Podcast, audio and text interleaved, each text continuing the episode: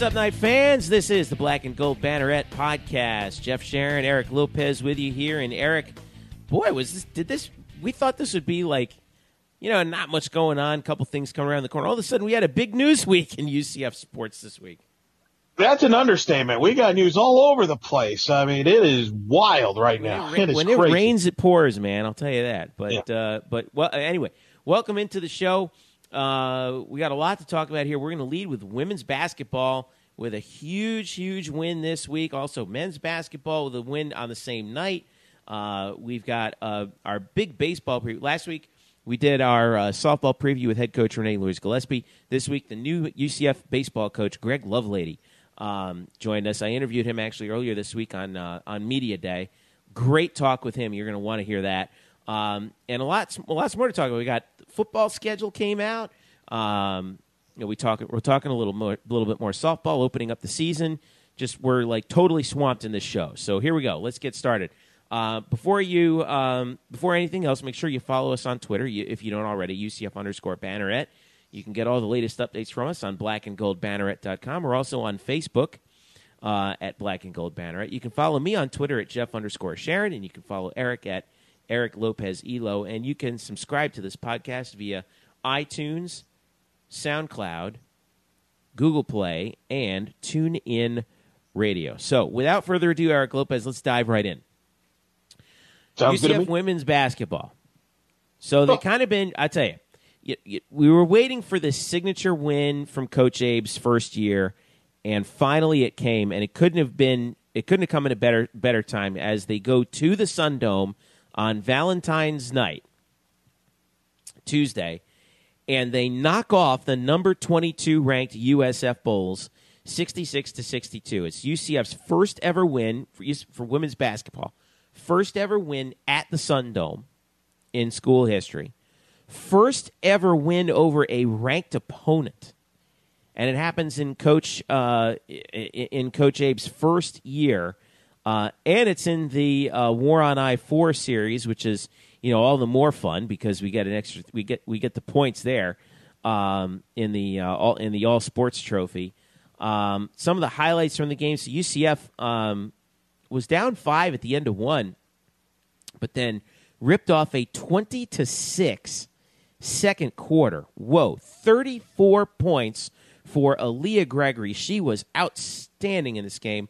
Um, the uh, what Coach Abe I thought you know talked about with Aaliyah, saying you know she might be the she might be the best player on the team if you're not careful, uh, came to fruition. She's a Tampa native, went back home and had a career game, 34 points. Knight's first win over a ranked opponent in the Division One era, and um, wow, we saw. I, I was really impressed how they closed out the game because uh, they built a big lead then USF, you knew they were going to chip into it. You know how good their shooters are. I saw them firsthand how good they how good they were because they throttled Cincinnati. They made Cincinnati look bad on that floor. And they come back against UCF, and UCF just the defense was outstanding, and they get the win by four uh, over USF. You watched the game too. What'd you think? Amazing. I mean, you mentioned Aaliyah Gregory. She dominated 20 points in the first half, 34 for career high. You could tell she was jacked up and they were into it. It was an emotional game. We got, it got even testy at times in the second half. Yeah. You knew USF was going to make a run in that fourth quarter, right? And you're wondering, can they hold on? And, you know, they were able to get big possessions. Zy Lewis would make some shots. They would get some offensive rebounds and putbacks, you know, Fifi and Dore. Uh, and company. So Fifi had that huge rebound late yeah. in the game, that, that yeah. huge offensive rebound that sealed it big and it's just to hold off USF and get a win there. And really, for people that don't understand this, I mean, this is the first win since 1980. Goes back 19 straight games. They didn't play every year during that stretch, obviously, right. but 19 straight wins. They've never won at USF. It's uh, it it. Wow, it was just surreal. And if you had a chance to go to social media, you go to the uh, UCF underscore, I think women's basketball. They had the video in the afterwards and the emotion when that game, Jeff. Did you see the emotion? Yeah the, the, the clock went to zero and UCF won and the players and the coaches just celebrated and they celebrated in the locker room. It wasn't just an ordinary win. I mean, I, they knew, they understood the significance of that win uh, from a program standpoint, from a historical standpoint.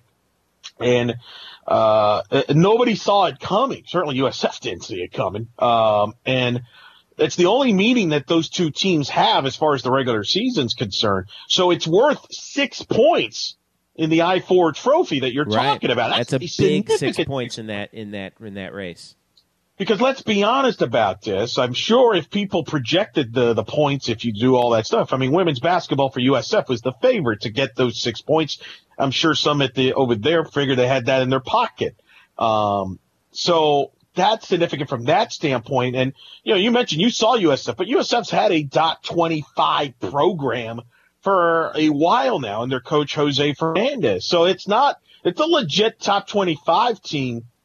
And for Coach Katie Abrahamson Henderson to come in in her first meeting in that rivalry, to come in there and get a win. You talk about a message sent from a signature win for the program, a signature win for her. They have 16 wins. They've now doubled their win total from last year. I mean, yo, that is a, a statement as it gets. It's, it's the biggest win in my opinion. You've covered the women's basketball longer than I have. It's to me, it's the biggest win in the regular season by far in program history and it's probably up there with probably the, you know, I would still put the conference championship tournament wins ahead of it because that got you into the NCAA tournament, which is the name of the game. But outside of that, there's not a bigger win for this program history than that one. In terms of regular season, I, I racking my brain going back 15 years of covering UCF women's basketball. I don't remember a bigger one. No, really. No there have been some big ones. This was the biggest one of them all. By the way, Aaliyah Gregory went over the uh, 1,000 point mark in the first quarter. Of her one over 1,000 career points, she scored 123 of them in the last three games. She had 28 wow. at Memphis, 28 against Houston, 33 against Tulsa, now 34 uh, against USF. So uh, actually 123 over the past four. So that's that's that's how you quickly get to a thousand career points. But um, we are seeing her really step it up, and uh, and and credit also to Zyla. The one thing that concerned me a little bit, you know, overall, was the fact that only five players scored.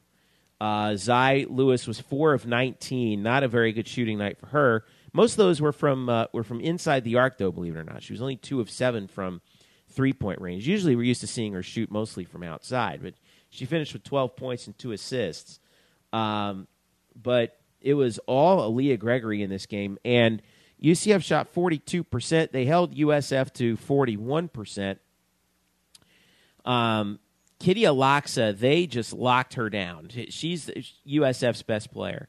She finished with 10 points and six rebounds on four of 11 shooting. Um, she's been in a slump. That, that even in the Cincinnati game, they did a good job on her. But the problem for the Cincinnati in that Cincinnati game that I was at was uh, Maria Jespersen was really good, and they held Jespersen to six of fifteen from the field and eighteen points. She was the leading scorer for USF, and she had a career high against Cincinnati, tied her career high. So. Um, overall, I just you got to be impressed with the the defensive job that UCF did against USF, and uh, and that's how you beat a ranked team. It is. And now, you know, they're six and six in the conference with a home game against East Carolina on Saturday. They're within striking distance to be a top four or top five team in the conference. And the reason why that is significant, Jeff, the top five teams that finish in the top five in the conference in the regular season get a bye into the quarterfinals of the yes. conference tournament. Now, four will play five in the quarterfinal round. So but UCF right now, if you look at the conference, you've got UConn. I mean, who's going to be the number one seed? I mean, that's done. I mean, they're right. yeah, they're, they're. But then you've got a tight race for second between uh, Temple and USF, and that was Temple's a, a game up right now. Yeah, I mean Temple. It, it was been maybe the surprise if, if if Coach Abe doesn't. I mean, Coach Abe should get consideration for Conference Coach of the Year considering the turnaround of this program being a bottom team in the conference to right now a team that's right there with 16 wins and in the mix for a top five. Now, obviously, Geno, you can give it to him every year. And then I think Temple's coach certainly will get consideration. They just reached the top 25 for the first time in a decade. I think I Fernandez mean, should get some, some, some consideration too, considering he does, he he's done. Does. He's done. I mean, I mean, that's the thing, Jeff. So much focus nationally and all that when it comes to women's basketball is about UConn and the scores they put Yeah. up. Well, and also the fact that they've won a hundred consecutive games. Correct. But by the way, that's not hyperbole. They actually have won a hundred Yes. consecutive games. So the thing that maybe is under the radar here is this has been a a, a great year for the American Conference in women's basketball.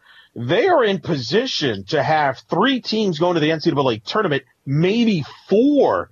Uh, the way it's projecting, which I don't think they've ever had since the American Conference has been built. So, which which brings up an interesting question. You know, I think it tells you because there's always that been that question about is you having UConn in the league good or bad for you because UConn's beating you down and stuff like that. But I think the fact that we're at a, the conference is going to have three, possibly four teams in the tournament. And when I say those teams, I'm talking about Temple, USF, as you mentioned, and possibly Tulane. Uh, they're all within the top 41 in the RPI. Tulane's 41, USF's like 23, Temple's like 24. It tells you that having UConn in the league does, I think, help out the league. Not from the standpoint, I think the teams beneath them are getting better, don't you? They're getting better because the recruiting pitches, and I've talked to Coach Abe about this. You don't have to go anywhere else if you want the best competition. The best competition resides in your conference with the best team in the country. Yeah, you want to play get- against the best? Here you go. Here we are. Literally, really. So, and, and for Coach Abe, and we haven't, you know, Cincinnati's a team that you both, you and I saw. They're a very good team. They're a post, you know, type of team. They'll probably go NIT.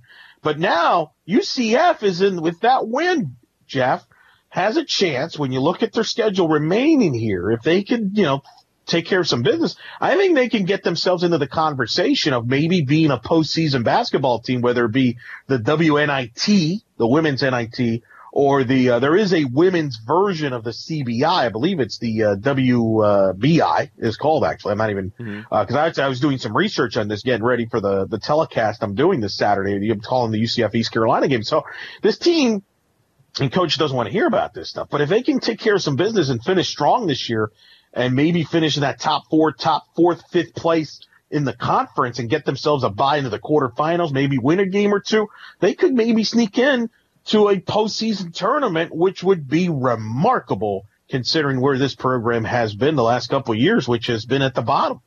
Here's what I'm looking at right now. They have four. of Their they have three of their last four at home. Yep. East Carolina, which is the game you're doing.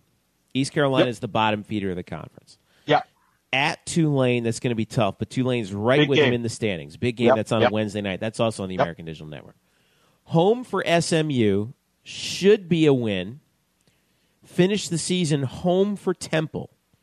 Temple Big obviously games. like that's I a, think, that's yeah. another big game. So if you so there's a possibility that they could get through those last four games. They could win out, and if they win out, they're At least go three and 20 one. They're at twenty wins. Wow. 20 wins in your first season under Coach Abe. Now, they could very good possibility they go even if you go 3 and 1, that's 19 wins in your first Right. year with your with your new head coach. So With a strong possibility of maybe, you know, and then it depends on who they beat and stuff. Right. A possibility of being a top four or fifth t- seed in the tournament, which gets you a bye into the quarterfinals. that's a big success in in year number 1. And and and, and the trajectory is still upward because we know how good that they're going to be going forward. Well, and, So- and it's with none of the and none of these players she recruited. Like Right. this was all. It's outside of KK Wright, the freshman point guard, right? And you and uh, who, maybe I'm by the way, something. has has struggled this year at times. It's gone through um, a growing. As, Go- a, as, as you would expect from a freshman point guard who has to do what she's been doing, right? Correct, but that's the thing. These are not her players. These players are the same players that haven't won the last couple of years. That's what's so remarkable about this. He has maximized the most out of this team that just blows me away. And, and think about this. They could have won the Virginia Tech game. That the one you look at their losses, that came Mhm. down to the last possession. The Buffalo game came down to the last possession. I believe you were at the Memphis home game. That came down to the last possession as well. I mean, They it's lost. been They lost by five on the road to SMU. They lost by six Yeah. on the road to Memphis. Um, Yeah, yeah, there was a what else? The UC Davis game. They lost by six at home. That was non-conference. At Cincinnati, they lost by six. At uh, home, home from Memphis, they lost by three. So they've game, they've yeah. lost some close games. Uh, Sure. uh, Um, you mentioned they, they lost by one point to Buffalo. Yep. So, um, so that's that, that's a, it, it, that's a bunch of really really close losses that which is know, totally different than what we've seen the last few years. Yeah, they would completely the fold regime. in these close. In, Yeah. in, you know, so they've been competitive in close games. They would completely. They used to just totally fold, especially on the road. But Correct. um, yeah, this is just an impressive win, huge win for the program. Well, and Saturday, and and now I want to see how they recover Saturday against a team that they Well- should throttle in East Carolina. Three things about that. Yeah, number one, I think one of the reasons, and and, and you were there when Coach Auriemma made this comment because they asked him about the difference between this year's UCF team and last year's UCF team, and he talked about how they were much more in your face. Right? Remember that what he said? Yep. That they were they were much more Much in your more face. They were a much more aggressive team. And he, remember this, I remember that he liked that team. He said they're going to win games. He said, you know, they're not a good, and it was funny. He was like, well, they're not a good matchup for us, but, yeah, you know, who is? who is? But he, but he said, he said they were going to give a lot of teams problems in the conference. And I think people kind of whistled at that, right? They bristle. Oh, he's just being nice, right? That was a, but he's been accurate about that. To be fair, at this- that point in the season, the UCF actually did probably the best defensive job against hmm. UConn that anyone else had done in the conference season to that point. They're number one in the American Conference in scoring defense. I'm talking about UCF. I'm talking about. They're number one in the American Conference in forcing turnovers. They force teams over 20 turnovers a game. Their identity has been defense. That's why they're all in these games. And I think so. They have really bought into Coach Abe's defensive philosophy. I don't think they have the offensive talent. And that's why they kind of are on and off offensively. To your point about the East Carolina game, they played East Carolina earlier this year in Greenville. that was they were down 40 to 36 in the fourth quarter of that game. They went on they finished the game on an 18 to 2 run did UCF to win that game 54 to 42, but it was not the most artistic game. So uh this team still has holes on offense. They're basically carried by Aaliyah Gregory and Zy Lewis, and you mentioned that Gregory carried him in the win over USF, and she's still got another year left in her after this Mhm. year. That's the exciting thing, and uh, maybe you can call me out on this and you can t- disagree with me, but I think if Gregory continues on this projection, by the time her career ends at UCF, you can make the argument that she might end up being the best women's basketball player to ever wear the black and gold uh, colors at UCF. You tell me, like right now, you tell me, because I, I've, I, I, I've seen some good ones. Chelsea Wiley, Francesca uh, Houston kid. Um, Francine Houston, I see- yeah. Thank you. Yes, and and um, I just the more I've seen of Gregory, and you mentioned how the the terror she's in. I mean, that's not even counting the, the the Cincinnati game that you and I were at, the game I called earlier this year, where she took over the game in the second half. She has a great mid range jumper uh, game, which you have compared to Richard Hamilton. She could uh she could drive to the basket. Could she shoot from the outside? She's got the everything. And uh, I, I think she has a shot to be maybe the best UCF women's basketball player of all time. She's a, she would be she, she has a shot to be in that all time starting five. I think that's for sure. Um, I, I want to see how this how the rest of the season plays out, and you know next year she's going to get the ball even more because Zai Lewis is actually, you know, uh, yeah, and, Yeah. and look, Zai can play and she can shoot, so you got to get her the ball too. But um, you know, Zy's a senior this year; she's not going to be back next year. So, No. you know, so that means more opportunities for Aaliyah. Uh, Well- you got a couple other people coming up the pike that are going to be pretty good too, though. Right. Um, that may take some opportunities away from her, but if I mean if this keeps up, I mean my goodness, she she really is super super talented. And, and Coach Abe's have said this for weeks, so it's not like a bandwagon thing. She hopes that Gregory gets all conference, you know, recognition. She Uh, should, whether I think. first- you know, yeah, the no, way I agree. she's I- been, been playing the last two weeks. It's been amazing. there, there's no question about it. And, and you know who I've talked to her? You know who she compares her to? You know which women's basketball great player she compares her to? Hmm. I don't know. You see if you remember this. Jackie Stiles. Oh yeah, you're right. You're right, Jackie Stiles. Southwest uh, was a tremendous player, which was an, a fascinating compliment. She went on to play in the WNBA. So, and I think Gregory might have a shot to play in the WNBA. Now, again, we're getting far. She's still got another year and stuff, but I've been very impressed with her. And, and you could, don't you feel that when she's playing confident and in her game that they, they, they, they kind of feed off of that? Yeah, and the way you know that she's doing it is that she she doesn't care about where she is on the floor.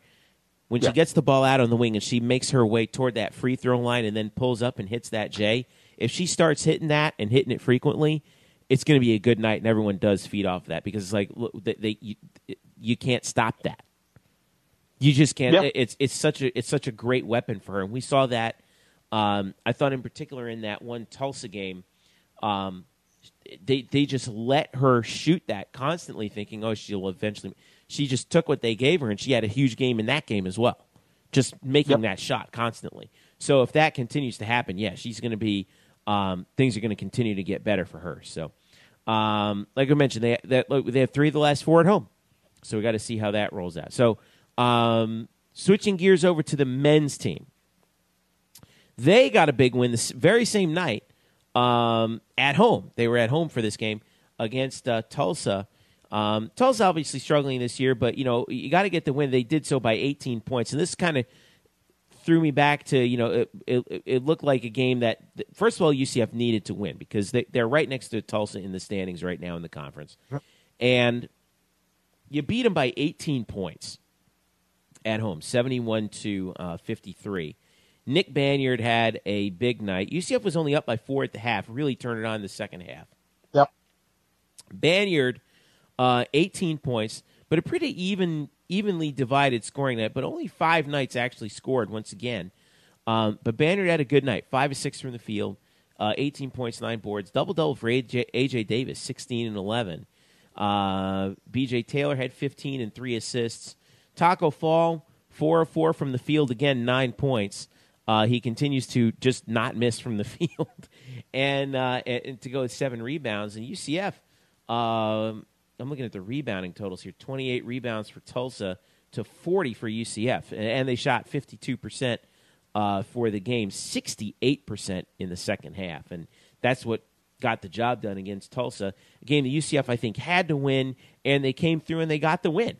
And uh, and right now they stand at 16 and 10, seven and seven in the league, uh, and they are in the top six in the American right now. Huge win. Maybe Banyard's. I, I would probably definitely say it's his best conference game as a a couple, night. yeah, he had a couple good ball games when this uh, at the start of the season um, Right. in non-conference play, but he uh, but this was his best game of the conference season so far. by far, and it's a huge win. And then we've talked about it. this team has doesn't have a lot of room for error, and uh, the fact that you get Banyard with those contributions, Davis with the double double. I mean, they were just much much more in sync in the second half. It was actually the opposite of the first meeting in Tulsa, where it was an even game in the first half, and then Tulsa kind of started to pull away towards the end of the second half. Well, this time it was UCF that pulled away, dominated the boards, as you mentioned there with the stats, and that's a big win to get to seven and seven.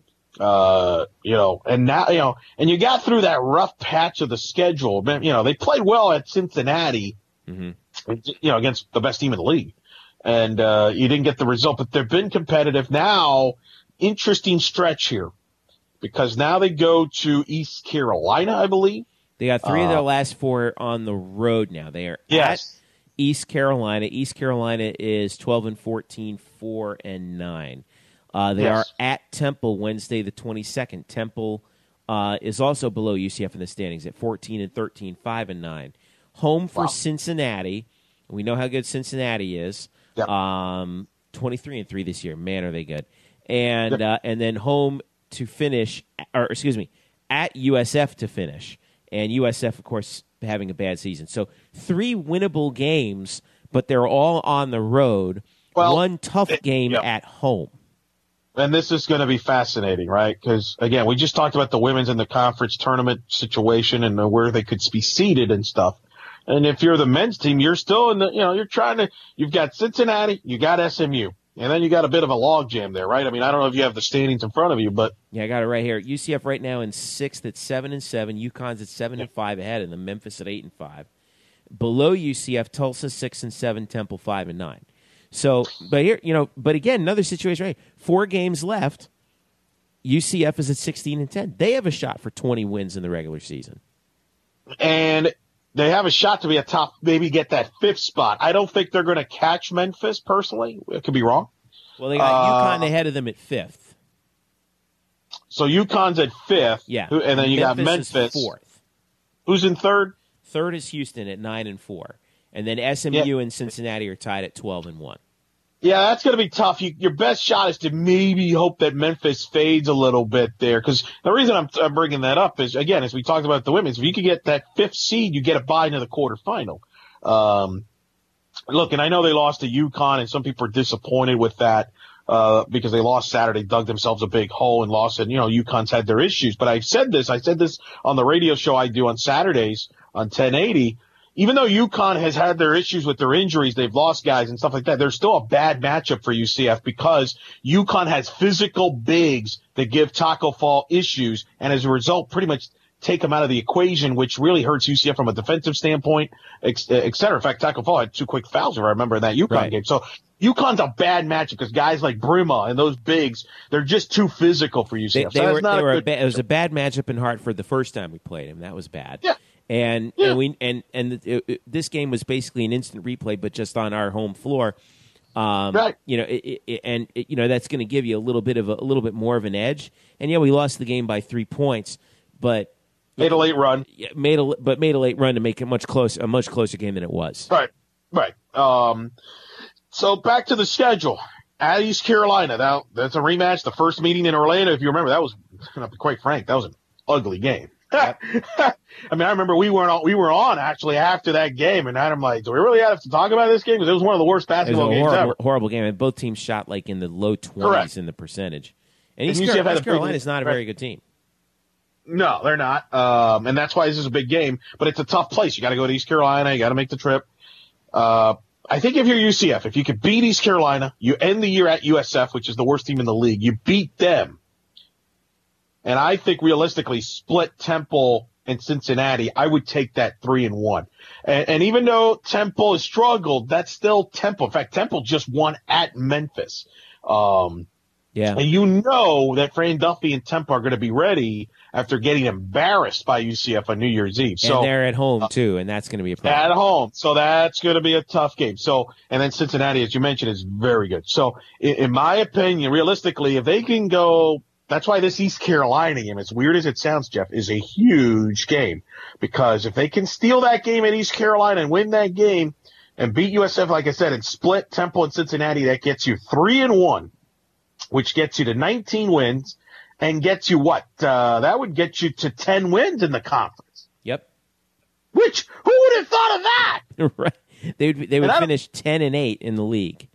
And, and I don't remember uh, them doing that. They haven't done that since they've joined the American that I can remember. I remember they've always been in that six, ten. I don't even remember the last time they won 10 conference games, period. So, um, you know, while you could look that up here, but I mean, that tells you what a job Johnny Dawkins has done with this team considering the limitations with the lack of depth because, you know, transfers and injuries and so forth. And that's the thing that's amazing about this team is they, remember they lost Chance McSpadden even before the year. He got hurt, blew out his ACL, never played a minute. You had BJ Taylor miss time uh, at the beginning of the conference, prior to the conference game with a hand injury. You had AJ Davis miss a, a decent amount of the pre-conference season. Mm-hmm. So, and yet with all that, here they are at seven and seven uh, you know, with a chance, as you mentioned, to maybe get to 19 to 20 wins. And that's the thing. If they can get, let's say they get to three and one and they can get to 19 wins, they probably maybe get like the six seed. If they can get the six seed, if the top five is out of the equation,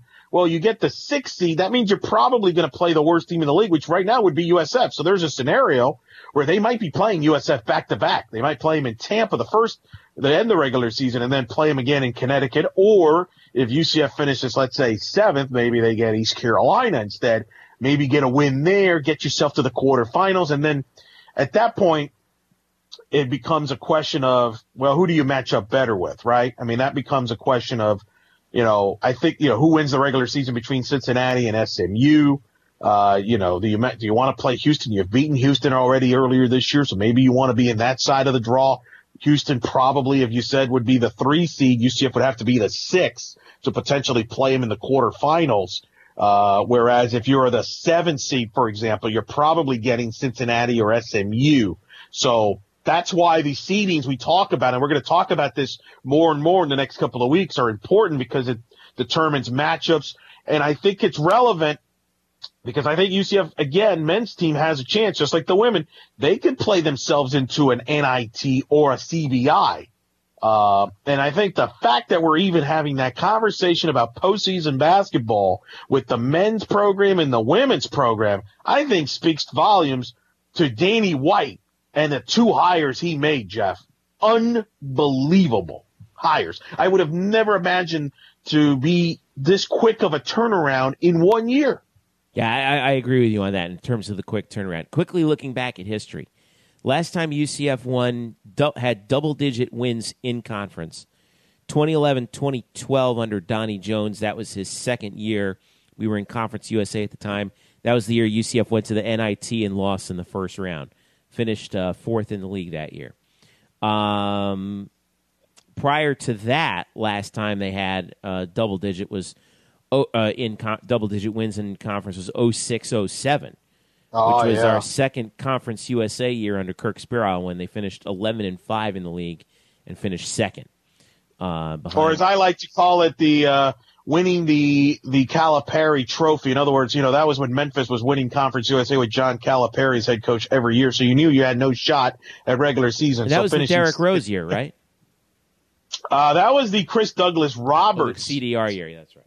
Yeah, uh, and those guys, and that was actually I remember that they were the two seed, and in one of the crushing, disappointing losses, I'll never forget. They lost to Rice in the opening round of the Conference USA tournament because at back at that time the thinking was, hey, if they can make a run at the conference tournament, mm-hmm. make, they can get into the NIT. Unfortunately, there was no CBI at the time and stuff like that, so they had no shot of that. So it was either NIT or bust. And Morris Almond, you remember him, a great player from Rice. Yeah, hit a big shot towards the end. UCF had the by two points. Yeah, he had a shot towards the end of the game. UCF got ice cold in the last five minutes of that game and it was stagnant on offense, and they lost that game and uh, lost in the opening round and did not make a postseason. And that was unfortunate because that was a great year. And uh, under today's, I think, setup with all these tournaments, say what you will, they would have made a postseason tournament. Uh, at least. And that was a great UCF team. One of the most fun years ever too, uh, playing back at the old UCF arena. That was the, and, and there was, you know, there was a lot of hoopla back then, right? Cause there, uh, Kirk Speraw's future was under, question because he had new administration at that time with Keith Tribble had just come arrived and and I remember the fan bases and everybody got behind Coach Sparrow and, and it was just you know it was just a fun year and it was just a disappointment to end that with Rice but that was a that was an amazing year for UCF so that that's but it speaks volumes to uh I mean you just mentioned it that's not frequent that UCF has won double digit conference games so if they were to able to pull that off somehow uh, here would be remarkable what Coach Dawkins has done. It's within grasp. It's within grasp. You go three and one. So uh, again, uh, their next game Saturday at East Carolina. That game's on ESPN News. Um, by the way, your game, the women's basketball game, is uh, American Digital Network. That is also against East Carolina. So be on the lookout for that. Big wow, on, big uh, Saturday. So yeah, big big Saturday of basketball for UCF, uh, both men's and women's. All right, we're going to take a quick break. Stick around. When we come back, we got a lot to talk about. We got an interview with Greg Lovelady, the new uh, head baseball coach at UCF. Uh, and we're also going to talk about the football schedule that's come out and uh, softball getting underway too, as well as a couple other notes from. That's right. Uh, that's right. You want to stick around. I want people to stick around. All right, we got the Lovelady interview, and I'm going to call out some of you fan people, UCF, USF, Thanksgiving weekend. I've got a proposal that I reason why I think the game should be moved, and I'll tell you why. Oh boy, here we go. Stick around. We're back after this. Hello, Knight Nation. This is Andrew Fegley. This is Trey Strelka with the UCF Nightline Podcast, the original, the number one rated UCF sports podcast. You can follow us on Twitter and Facebook. On Twitter, it's UCF underscore Nightline and at www.ucfnightlinepodcast.com. Be sure to subscribe to us as well on iTunes, Stitcher, SoundCloud, and YouTube. And when you get sick of listening to these guys, make sure you look us up. Don't forget, that's the UCF Nightline Podcast. Go Knights! Charge on. Now, back to the Black and Gold Banneret Podcast. Welcome back to the Black and Gold Banneret podcast. Jeff Sharon, Eric Lopez with you. Time now for our interview segment. Last week we talked with Renee Luers-Gillispie, the head softball coach, in advance of her season opener. And this week we've got uh, the baseball coach, new baseball coach, Greg Lovelady, uh, with us here in the Black and Gold Banneret podcast. UCF baseball starts this weekend, Eric Lopez. That's here, and I think some optimism. That I know you've got to take long. Yeah. Gosh. Yeah. Here we are, baseball season already for crying out loud. Yeah. No question about it. And Greg Lovelady, new sheriff in town, is a really exciting moment here. I got a chance to talk to him. You've had a chance to talk to him as we're about to hear. and uh, very revealing guy, don't you think? I mean, a great play. He was a catcher, two-time national champion at Miami, coached at Wright State. Obviously, his mentor Jim Morris, University of Miami head Yep. coach, legendary coach, and obviously one of his closest friends is Mark Kingston, the USF head coach, which adds a little Sure. twist to that rivalry. So uh, I'm excited for him. Quick background: He's he's originally from Miami, um, 38 years old, uh, so he's pretty young. Uh, he comes to UCF after three years at Wright State in Cleveland, where they went in the Horizon League, first, second, and first. Went to the NCAA regional each of the last two years. Won 43 games each of the at the very least in those two years, including 46 last year. They finished 23 and six.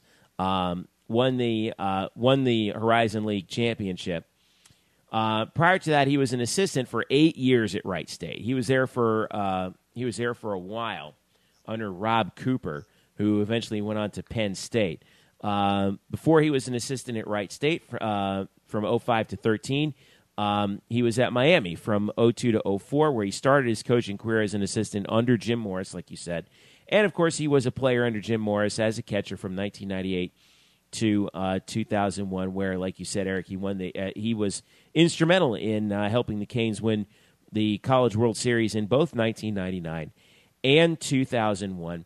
Did sign as an undrafted free agent with the Florida Marlins organization. He played one year with the Utica Blue Sox um, in the minors before he decided, you know what, I'm going to go into coaching. And uh, uh, he's got the classic Florida baseball background. So, um, you know, assistant for a while, got that head coaching job at Wright State, did extremely well there, improved 124 and 56 overall record at Wright State, including 69 and 18 in the in the Horizon League, and now he's leading UCF baseball uh, in his first season, starting this uh, Friday with a three game series against Siena. So, without further ado, here is uh, I, I actually talked to him in his office at the UCF baseball complex, uh, and here is our interview with UCF head baseball coach Greg Lovelady. And joining me now in his office, and the walls are bare around here because it's, it's still so new, but we're glad to have him on board. Uh, UCF's new head baseball coach. I know him as a guy who played down at University of Miami when I was growing up with some really amazing teams. He's got two national championship rings to show for it. Greg Lovelady, coach, how are you? Thank you for joining Good. us. Thanks for having me. I really appreciate it. We um, UCF baseball, as you know, it's it's always been. I always felt like it's been like this secret great tradition in UCF sports. And when you got here, there's. I mean, obviously, there's always you know a lot of excitement, and anticipation over a new head coach, but. I always, I, I was like, hey, this is great because we have a guy who's coming in from Miami. You know, even though you were at Wright State in between, you know, you come from a winning tradition. When you got here, what's the one thing that you looked at and you said, okay, this is the thing I have to change now? Um, You know, I think the biggest thing for me was uh, nutritionally the way the kids were looking. Um, I really felt like, in order to be good, and I think when you research the program and just kind of some of the things that they had done, um, like in terms of being real successful early on in the year, and, and when you looked at reports and of like the scouting reports that other teams that I got from friends that had played UCF, some of the things that were written down was, you know, early on in the year the pitchers' velocities were really high and they started to tail off a little bit at the end. Um, you know, and that the record, the, the last 20 games wasn't very good, the record, and things like that. So, um, you know, there, there's a bunch of different reasons that go into that, but I think one of them is nutritionally, um, just preparing the body and, and being able to make sure that you understand everything that you're putting into your body and understand that that's that's really really important. And so, you know, a guy like Robbie Howell, who was the number one pitcher last year, whose velo fell during the course of the year, still had a great year. Uh, he's lost 35 pounds. Um, and I think that that's going to help. His velo's been up a little bit, but I think it's going to hold for the entire season. Um, and so, guys like that, Juan Pimentel, same thing. Body's changed, velo's way up. Um, Bryce Tucker, body's changed, velo's way up. Um, we haven't had a lot of like knick-knack injuries um, over the course of the fall and so pulled far. hamstrings and stuff yeah, like stuff that. like that. Just soreness, you know. Like I think you get a lot of that where hey, let me take a day off. Like my hamstring's a little tight. Let's back off.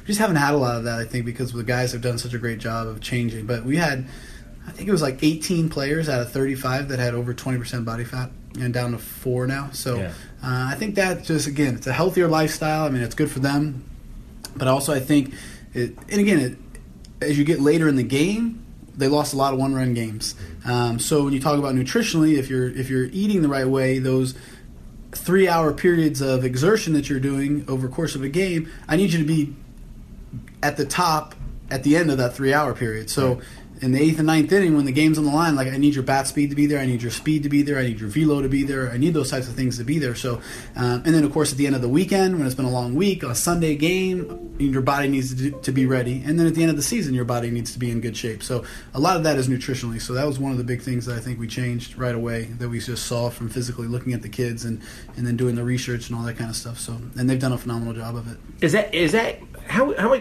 is that easier or harder to do nowadays? Because when you're talking about college kids, it's like you know you're you're out of you're out of home and it's a smorgasbord out yeah, there. you yeah. I think it's actually easier. Back when I played, there wasn't a lot of um, a lot of a lot more rules and stuff that that pro- prohibited us from doing a lot of things. So the rules have been a little bit more where nutrition has become such a big part of, of college athletics. I think so. It makes it a little bit easier that we can provide more snacks and we can provide meals sometimes and things like that. Where before it was like you know, once a month we'd get a meal, and that was it. Uh, and we'd get some protein powder or something like that. Where now we can provide a lot more of that stuff, uh, a lot more snacking. So making sure that they're not just eating Snickers bars and stuff like that. Where we're providing things for them to eat constantly every two hours and and to do those things. And then we just have to educate the kids on what what they need to do pr- to prepare at night. And just you know, hey, if you care and you want to do these things, like this is what you have to do. Do you have a copy of that nutrition plan that I can actually borrow because I need to work on that myself? Yeah, I know. I hear you. Uh, that's not the first person that's asked me that. What's the one thing that you said when you came in? Okay, this is good. This works. Let's keep it. Yeah, I don't know. You know, I don't know. I'm not really sure how to answer that question. You know, I, I I've really evaluated everything. I mean, obviously, I kept Ryan Klosterman, so I mean, I guess that's probably the biggest thing that was a big help for me was somebody that was here on the previous staff that, um, you know, I thought I thought did a good job just from talking to people that I trust and talking to him and you know the things that I wanted to check off in that position. Once I you know I hired uh, kept Justin with me from my staff at Wright State, um, and so that the job opening you know when I said okay this is what I want to look for from somebody, he checked all those boxes. So I mean he's probably the biggest thing that I kept the same that has really been a huge help for me and and you know I, I, again I think is a valuable part of our program and going forward. I'm I really am happy with that hire. So. The cupboard that you have here is not bare. You got a lot of seniors that are coming back, and with you as a first year coach, is is it more of a challenge having a bunch of seniors, or does it help having that experience? I mean, I think it, it's always going to be dependent on the situation. I think for me though that it's been awesome. I mean, I think that um, I think when you come into a situation like I did with the way things had been and, and whatnot and the way things ended, like you're you're assuming that it's going to be the worst and that it's a four year project and you got to get all that kind of stuff in there.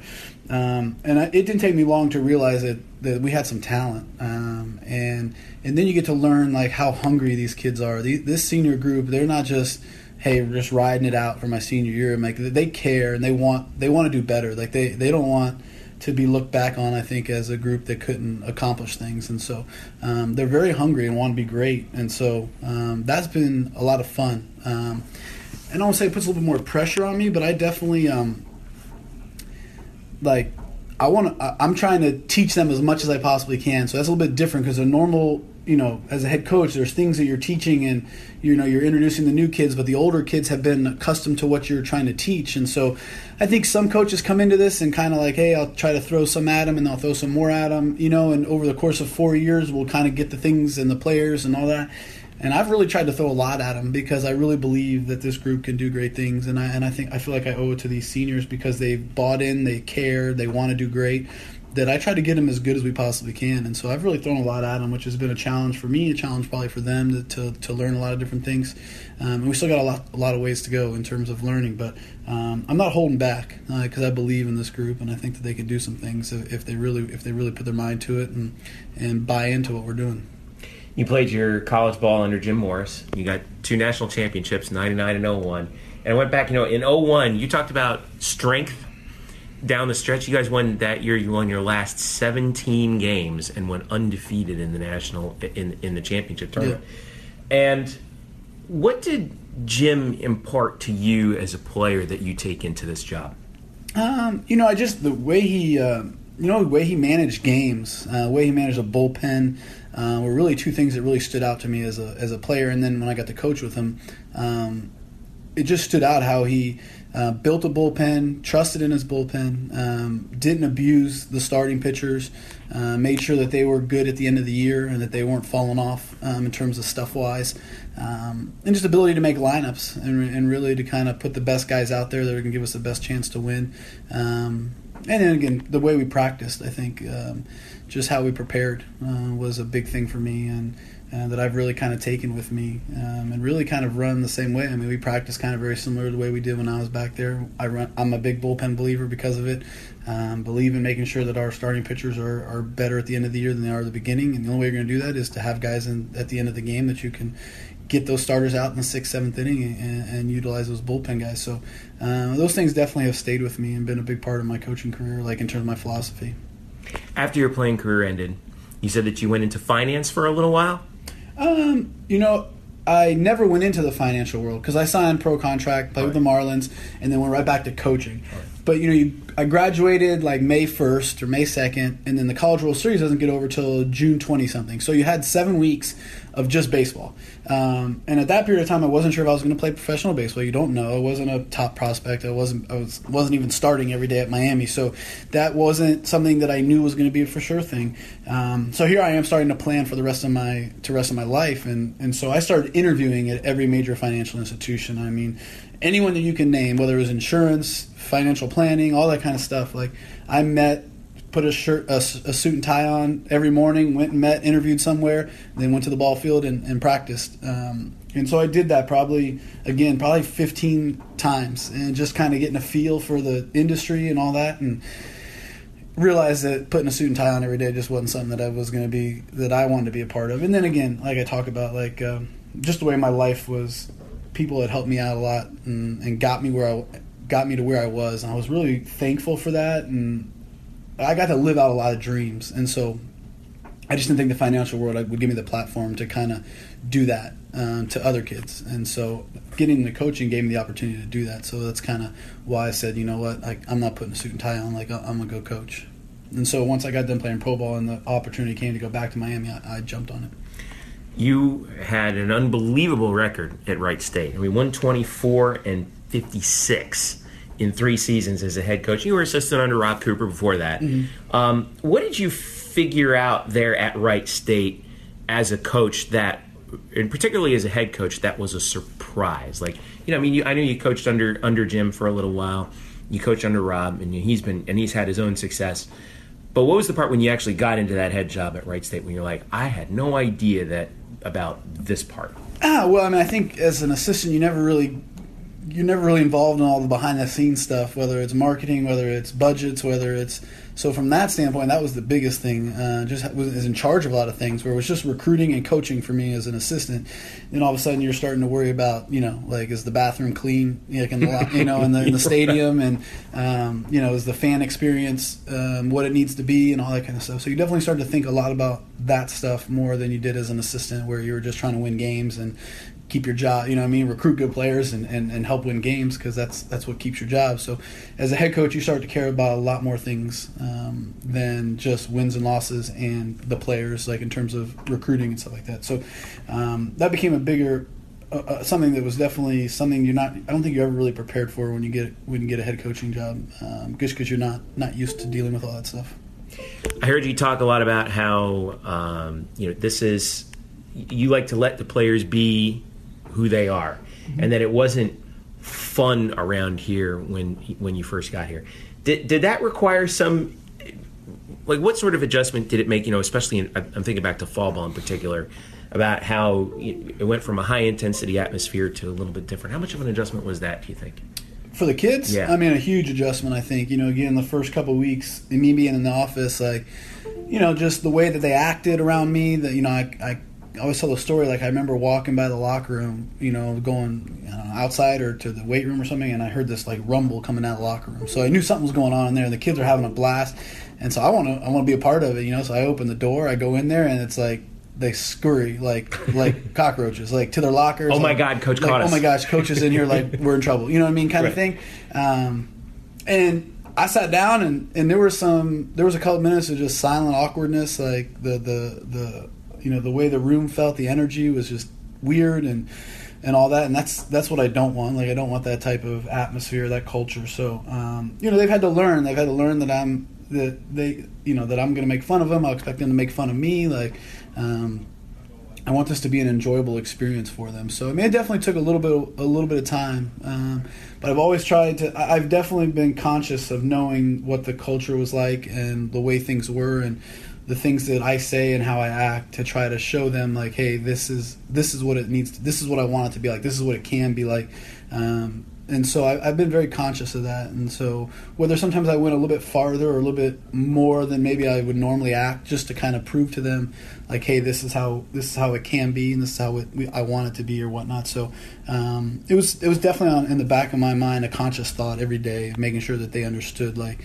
Um, that we can work really, really hard, but at the same time, we can enjoy being around each other, have fun, and and, and enjoy this experience. Work hard and play hard. Mm-hmm. Yeah. The um, w- looking at the future of UCF baseball, we got the new the renovation coming to the park, which I'm sure you've been you know part and parcel of. When you look at that, I mean, it, what what did you think when you got here and you saw the plans for that?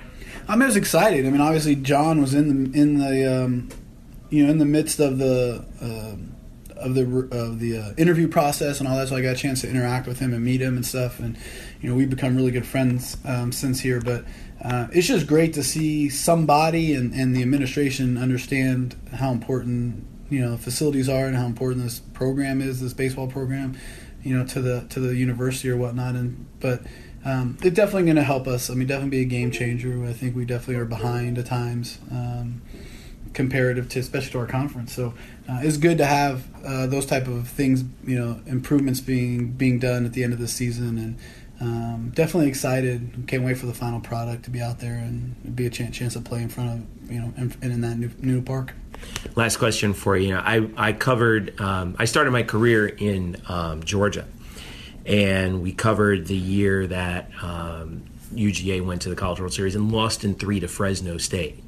And my thought after that after seeing that and then looking at UCF now that you know um, because you know I'm in this is my alma mater and and I covered UCF baseball before, and it's and it's fun to be back here. Was my my always my thought was if Fresno State could have done it that year, there's nothing that says UCF can't get to that point. And I know that it, that all of a sudden you get into like the expectations game, but in the abstract, right? What is the College World Series potential of a program like this one? I mean, I definitely think it's a possibility. I mean, I wouldn't be here if it wasn't. Um, you know, I, I, had a really good job at Wright State. Um, you know, my wife is from there. My kids were, you know, getting integrated. I got a lot of friends that I've made for, for 12 years. Um, love the athletic department. Loved everything about Wright State. Um, and I mean, good. We went to two regional finals, um, which means you're you're you're a win away from going to the super regionals. Right um, and once you get to a super regional, that's almost the easier part. And getting out of a regional is really, really tough. Four teams playing, you know, a bunch of games in three days or four days, like um, that. the schedule's that could, crazy, and that can be really challenging. It's a lot different than normal. Um, get to a super regional, best two out of three, like um, anyone can win that. I mean, see, and, and, then you've seen you've seen teams go to the College World Series like Tulane, Stony Brook, uh, Louisiana Lafayette, Fresno State.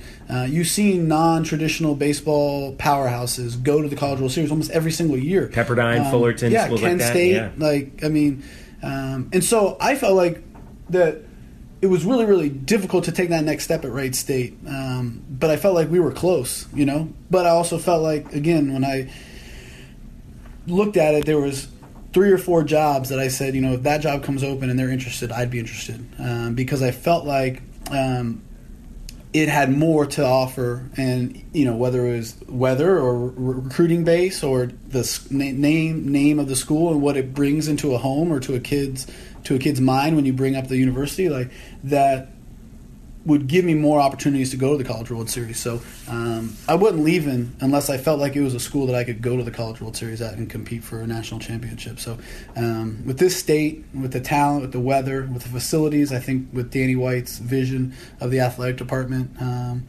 and then the things that I feel like as a staff that we can bring to the table, like there's no doubt in my mind. I mean, East Carolina was 90 feet away from going to the going to the World Series last year, and they're in our conference. Um, and I know that over the you know the last two years, East Carolina's been really good, and UCF beat them at some point. So yeah. there there is that there, that just should show you that yes, this conference and, and this and this university, no doubt in my mind, has the ability to go to the College World Series. When that is, who knows? Um, and I don't worry about that. But um, I wouldn't be here if I didn't feel like that was that was a, a legit possibility. You're here, head coach Greg Lovelady. Thank you. Thanks, guys. I appreciate it. All right. Thanks to Coach uh, Lovelady. Thanks also to uh, Bill Morrison for uh, helping us out, setting up the interview there on Media Day. And um, should be a fun season. Uh, if anything, that we. By the way, quick thing for you, Eric, on this. I it, I have this theory, and well, actually, I don't have this theory. I stole it from someone else. That you know, when you that when you make a new head coaching hire in in college, in particular, you always go like 180 degrees in some way from the previous guy or Sure. gal, right? Right. Yeah, you go the opposite. If the guy was a, you know, to- a players type coach, if he was too easy on the players, you go with the complete opposite. disciplinarian type. Okay, so yeah, Right. exactly. So in the case of Greg Lovelady, and you, I think you heard it in the interview, this guy is a 180 from his predecessor Terry Rooney, in the respect that he he he wants the players to be relaxed, to to play loose. Um, and he is, and he was totally a very much a loose guy. And I don't mean that. In, obviously, I don't mean that in a bad in, in a bad way at all. I mean, he's you could tell that he wants the, his players to be relaxed and ready to play, and not so uptight, because that's where because in his it, it- you know for according to him, that's how bad things happen. And, uh, and and I was and it was really a welcome change. I thought you know just sitting there in his office and talking with him. Right.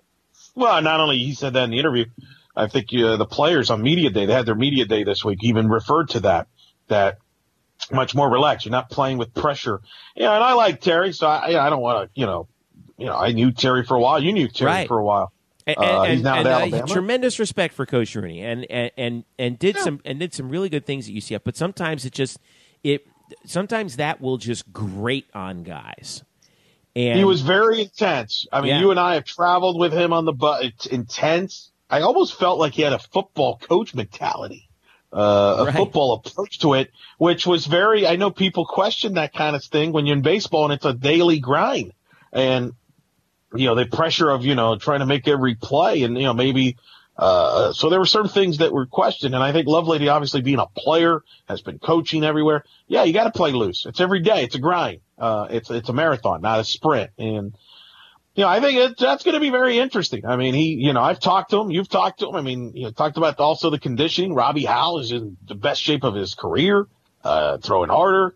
And I do think there's a chance that some of these guys are going to perform better under those circumstances, just a different voice because, uh, of a different approach, like you mentioned. So, uh, it's going to be very interesting with him. He won at Wright State, which, you know, let's be honest, it's no all due respect to Wright State. It's not a, you know, uh, it's not the top of the ba- baseball capital of the world. Um, and with all his ties in Florida, and he's a guy that will talk baseball with you too. I think he lives and breathes this game. Didn't you get that sense Yeah. when you talk to him that he just lives for this and I- breathes baseball? Yeah, I, I felt like I felt like an old time baseball writer, kind of sitting in his office like for, for Yeah. a while because we talked for a little bit after the interview and just talking baseball, and and he will and, and I love the fact he'll just he'll just talk talk shop with anybody who's there and and, Yeah. and I and it was it was very it was very comforting. I mean, I felt like I felt like we could have t- gone on for like another hour almost the way that the way that we were talking about the game. Sure. Obviously, you had you know media day that that day and he had to go, but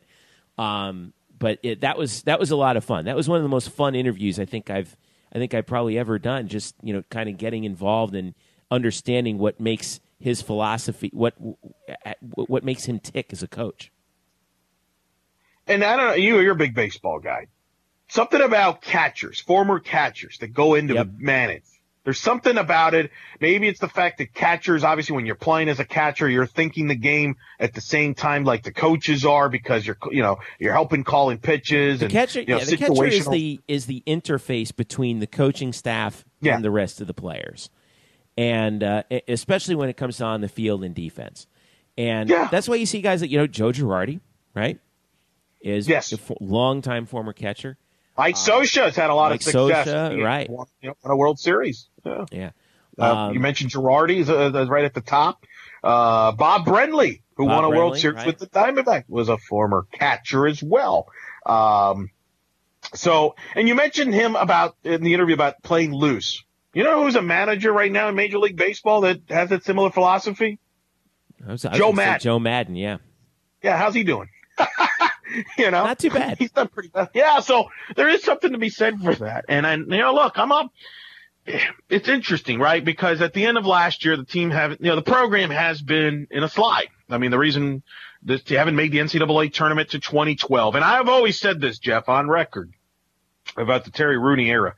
The defining moment was that regional in Coral Gables where they were one win away in the super regionals from uh, uh, advancing to the super regionals for the first time in school history and face facing LSU. All they had to do was win one game against Stony Brook. And I remember they started, I think they started Eric Skoglund was a freshman at the time for that first game. And then they started Brian Atkins and they got, you know, out hit. Like Stony Brook out hit them. They lost those two games in Miami. That was a tournament, a regional where the Hurricanes went 0 2. So the door was there and they lost it. And I don't think they ever recovered from that. And I always, Yeah. I'm a big believer in that in sports. You know, we, we just went through this conversation with the Super Bowl, right? How are the Atlanta Falcons? Will they ever be the same after blowing a 28 to 3 lead? I don't think Rooney and that baseball program ever recovered from that regional from that point on. They never made another NCAA tournament. I don't think the recruiting was at the level that it was when Rooney first arrived there with his sidekick, Cliff Godwin. And, and let's not lose fact that when Godwin left, See that after to 20 me that, that hurt. That was the that was the one that hurt because Mm-hmm. look at what Cliff has done at East Carolina. And, and Ole Miss, he was he went there. He went to Ole Miss first as an assistant coach, helped them get to the World Series, and then he got the East Carolina job, which is his alma mater. And you mentioned got them to a super regional as a head coach. Yeah, last year, and, Yeah. and um, th- that one I thought was the one that that that hurt the most. Uh, And there's no question that the recruiting under Rooney dipped. yeah, And that's why they got into, they missed the NCAA tournament in four years. And let's be honest, you missed the NCAA tournament in baseball in four years in the state of Florida. That's, I mean, that's hard to justify, right? I mean, that's what got a lot of people kind of up in arms and I think turned on Coach Rooney.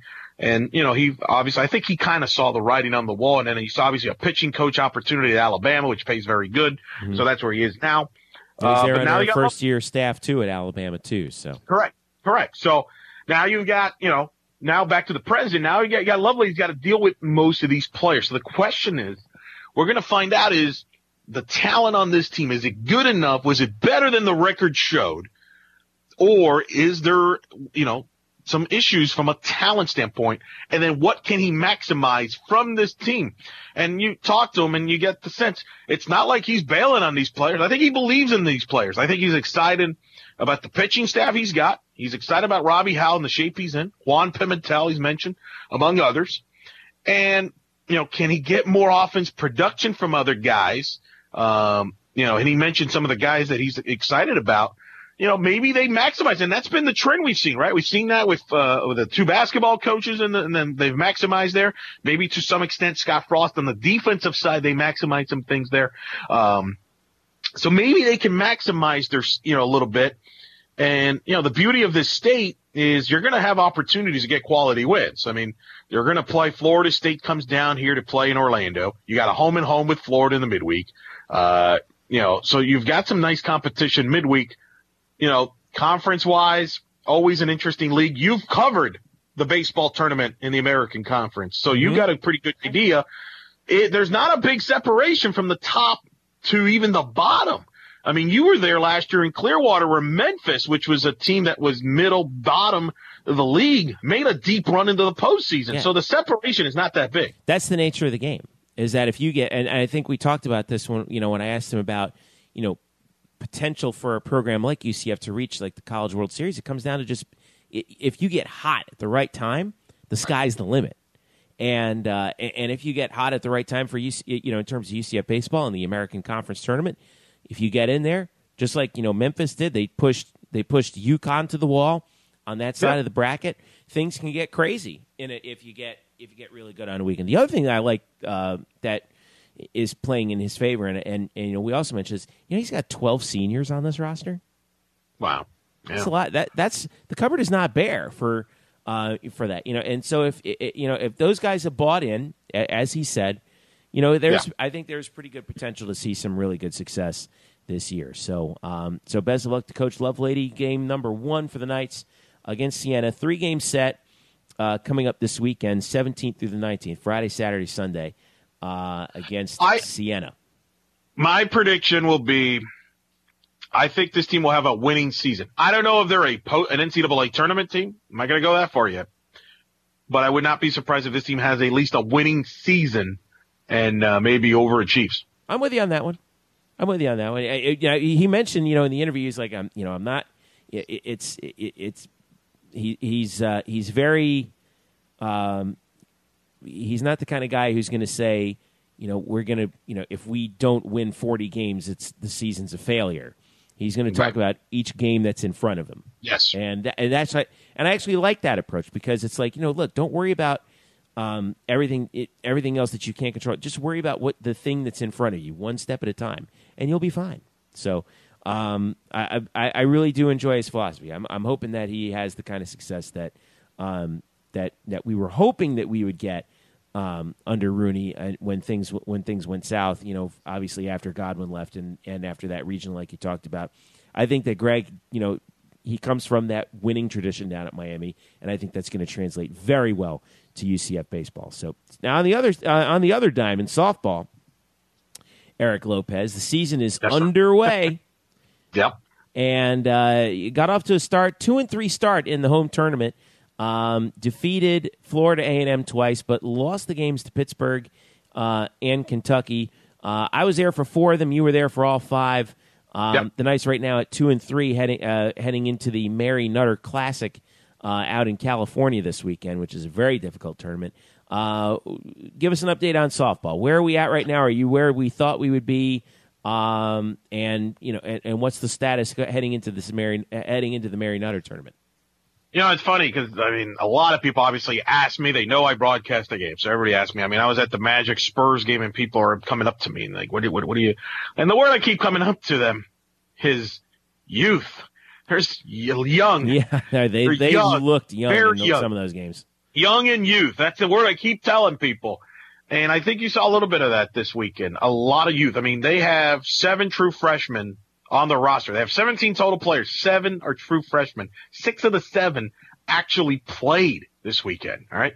Uh, and that's not counting, for example, Tamisha Glover, who redshirted all of last year and is a redshirt freshman and got her first start as a Knight, first action in Division One Right. this past weekend, for example. So uh, think about that for a second, and then we're not even talking about players uh, on the roster that just got their first starts. Period. That were on even on the team last year. So Right, or got their first a- action. You know, like like t- you know, for example, like Tiffany Lauer, for example, was a sophomore. Yeah. she got started the FAMU game. Yeah, she Yeah. she got playing time this weekend, and Yep. uh, uh, of course the, the the pitchers in particular. We talked about you know Cameron Tony got a lot of run out there, and she's a freshman from Yes. Georgia. Um, Yes. and you could tell that they're you know you, you throw out the freshman pitchers out there. Um, you know, Yeah. and a lot of them got off to a pretty good start, but then you know they they as things got as the game as the game progressed and they got into the middle later innings, things kind of unraveled a little bit, which you almost expected a point. The pitching staff you mentioned coming into the season, 66 innings of experience, all by Manemi Calixto, who's the transferred senior. Yep. Pitched last year. She was the number three on the, the, the rotation last year. Uh, the rest of them are all freshmen. And Aaliyah White got started three of the games. Freshman out of Tampa. Looked Cambridge. really good at times. It did. And actually, it's funny, Jeff. Her best game, the thing that's encouraging to me, is her best game was the most recent one, which is the Sunday game against Pittsburgh. And really didn't get any benefit of the doubt. If you look at the box score, you're like, wow, what are you talking about? It was a 6-3 game. In the first inning, she had two errors against uh, uh, her defense, two errors against her. Otherwise, she would have been unscathed there. No runs. She was dominant the rest of the way. And then in the eighth inning, they go with the international rule, which they put the runner at second base to start the inning, nobody and nobody out and all that.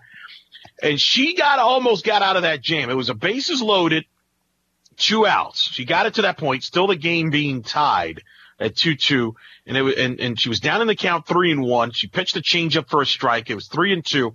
She throws the same changeup in the same spot on three and two, and the umpire calls it a ball.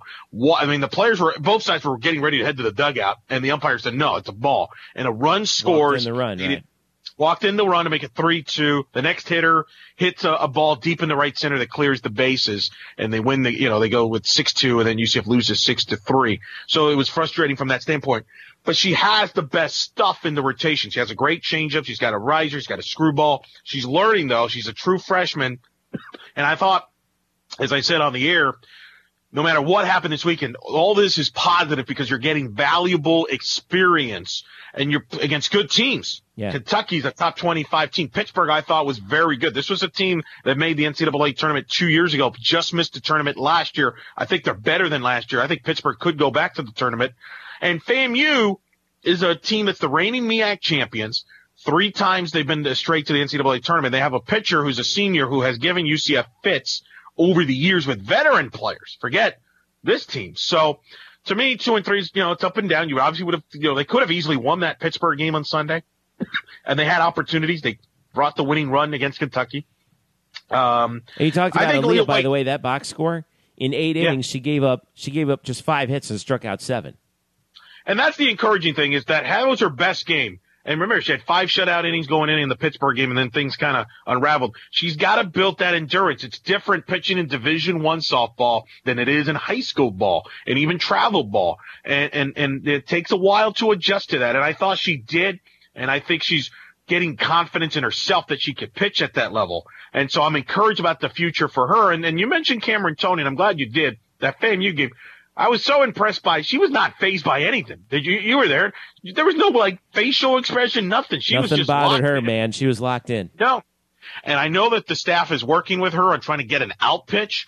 And I think if they can get that, I think she could be a big contribution as the year goes on and get them some important outs uh, to go. And then all of a sudden you could build the staff. So I felt very encouraged about that. Offensively, as I mentioned, very young.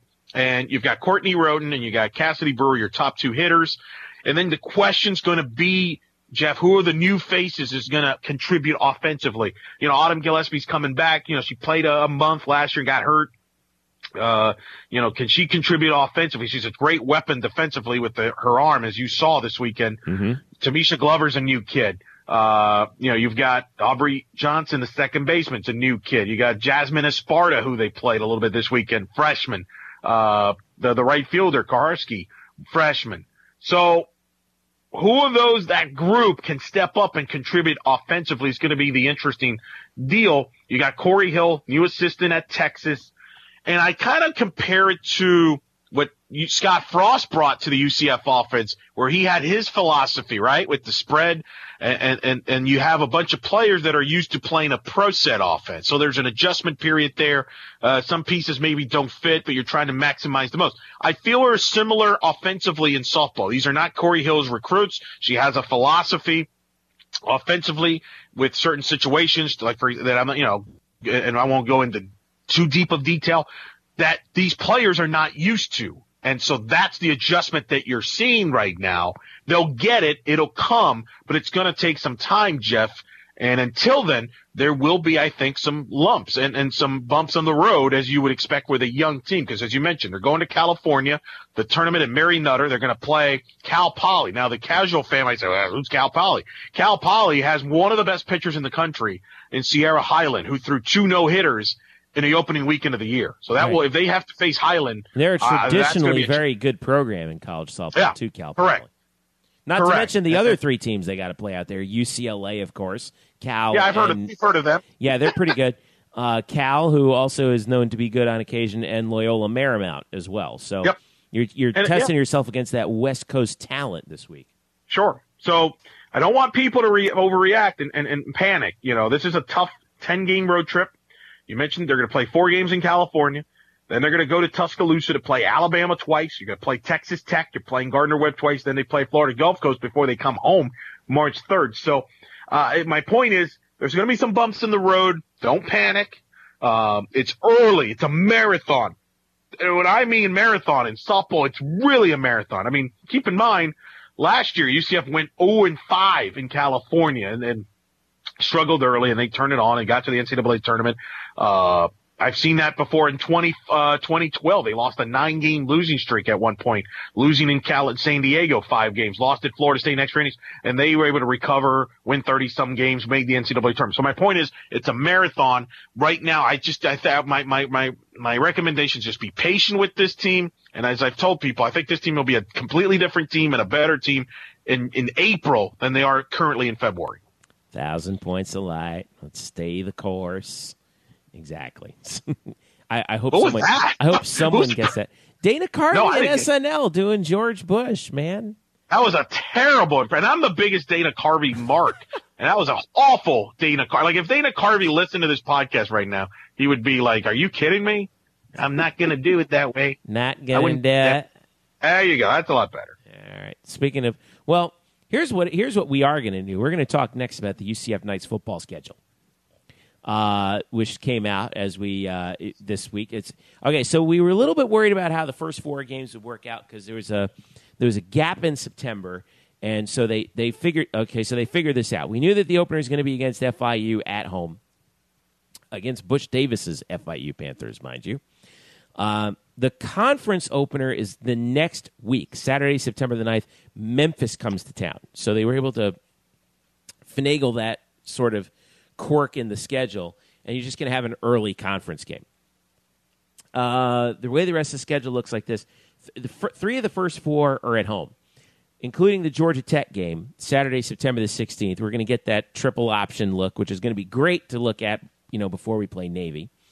Uh, and then uh, at Maryland for the first road game of the year. That's on September 23rd. So the Knights start the season off with three games at home before they go to Maryland. Come back to play Maine September 30th in the only game against a um, against a, uh, a Division One FCS team on the slate. So that Maine game got moved down to September the 30th. Um, conference schedule looks like this. Of course, I mentioned the Memphis game Saturday, September 9th. Uh, we have uh, Saturday games uh, at Cincinnati, home for East Carolina. That's the homecoming game, October 14th. And then at Navy, October 21st. Um, that's going to be a tough trip to Annapolis, but fortunately, we played Georgia Tech a few game, you know, five games before that, so we'll have at least one look at a triple option attack before that. Bye week is Saturday, October 28th, so Halloween, basically the weekend before Halloween. Then they finish up with four, uh, finish up with four games uh, in conference uh, in the month of November. Saturday, November 4th at SMU. That won't be easy. Home for UConn, November the 11th. That's Veterans Day. Uh, at Temple, on November the 18th. That's Saturday. Uh, it'll be cold up there for that game. And then home, Black Friday, USF. Um, we're, we're moving that game back to Black Friday again to finish out the regular season. Yeah. American Athletic Conference Championship on December the 2nd. So there's your look at the uh, at, at the uh, UCF football schedule. Now, Lopez, you said that you are not a fan of that of that of the Black Friday game. Um, I'm not. Now, now and you're te- and you have some harebrained proposals I you do. want to tell me oh, about. So great, is brilliant idea. Like uh, after I br- I give you this idea, people are gonna be like, "Wow, that is a genius move. Let's do it right now." But I want to get like, a couple quick thoughts about the Okay. schedule before I get into that. We'll get into USF. I think it's a good schedule from the standpoint they only have one uh, back-to-back road games, uh, which is the Navy and the SMU game. There's a bye week in between, Yeah, so I don't between even a bye week. That- yeah, the, the- I, I thought that the schedule would work out more favorably for UCF this year than it did last year. And lo and Yeah. behold, I was right because Yeah, you're right. no, the back-to-back road games are split with a bye week. That's a huge win for UCF. huge. Because I was wondering, like you did, like I was wondering, you know, la- you know, this past season it was very backloaded. The UCF home games, front loaded road. Yeah. I was wondering, oh, they're going to do the opposite. It's going to be front loaded home and back loaded a lot on the road, but it wasn't. They actually mixed it up a little bit and mentioned the only back to back road games is between that bye week. Right. So I think from an on the field standpoint, I think that's good. The tough part at Temple prior to that USF game, that's a Yep. late November game in Philadelphia. I don't expect I don't expect fun weather in Philadelphia in November 18th. Do you? Uh, nope, I think it'll it's going to be cold. cold and windy and probably rainy too. So that's a tough two game, and then you got the short week for the USF, which is one of the other reasons I don't like that Black Friday. But whatever, we'll get into that. Um, It's a so short week tough for them stretch. too. I don't want to hear it. Yeah, well, yeah. Where's USF that weekend? You tell me where they're at. Yeah, let me find we'll see who. Yeah, go find that out. But overall, I thought it's a good schedule from that standpoint. Now, uh, the Memphis game on to conference September 9th. That's very interesting. By the way, they're, they'd be coming off a uh, road game at SMU. Oh wait, no, I'm sorry, that's wrong. Uh, uh, go go ahead with your thought. Well, my thought is the interesting thing about the Memphis game September 9th, it is a early conference game, week two of the season. And you know this, having worked at UCF when George O'Leary was there. George O'Leary was against that. George O'Leary was a believer of get your non-conference games in first. Play your three or four non-conference games, depending on what league you're in. Play your non-conference games first, then get into conference play. To get a conference game that early, he was never a fan of that. And I have mixed opinions about that. I, I would prefer to just get the non-conference games first to get you ready for conference. Uh, that's how most sports do it. But obviously television plays a role in all that stuff. And, you know, it's interesting, uh, from a fan standpoint with all those home games in September. Does that run the risk of people maybe skipping a game or two in September? The one thing I, I and this is unfortunate, there's nobody's fault about this. The Georgia Tech game, which is September 16th. You realize, Jeff, in September, that day in this state, that is the same day that Tennessee will be at Florida, big SEC mm-hmm. East showdown.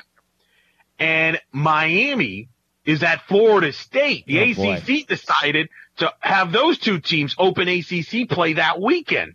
So you talk about from a, a state standpoint, that is a remarkable day. And unfortunately, and, and I said this on the radio, that's a bad break for UCF because obviously Georgia Tech, that's the marquee game. I think everybody assumes that game is going to be a packed house and a sellout. I'm not so sure about that right now. Depends on I'm, what time they kick it off. I feel like like Well, here's that my- game feel like a noon kick to me. Well, here's the thing. That's an, it could, it could be a noon game, which doesn't help.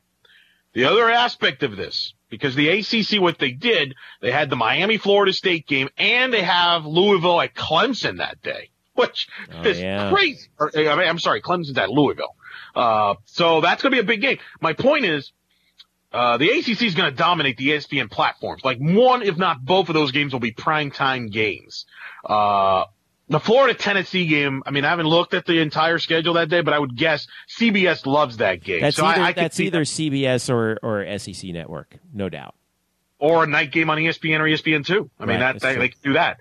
So my point is that the options from a channel standpoint won't be great for that UCF Georgia Tech game. I wouldn't be surprised if UCF Georgia Tech does end up still being a night game, but maybe the CBS Sports Network game that night. And here's a nightmare scenario. UCF Georgia Tech at night going up head to head against Miami, Florida State, oh, because boy. you're not going to get, you're not going to get casual fans to go to the UCF Georgia Tech game. Plus, I think you lose a percentage of fans that are going to say, you know what? Instead of going to the UCF game, I'm just going to watch the, I'm going to stay home, watch the UCF game and flip back and forth between that and the Florida State Miami game. Cause I believe that the Florida State Miami game, Florida, Florida State are games that transcend just diehard fans. That's a game that the entire area in the state, I've written about this in, in many different publications in the past.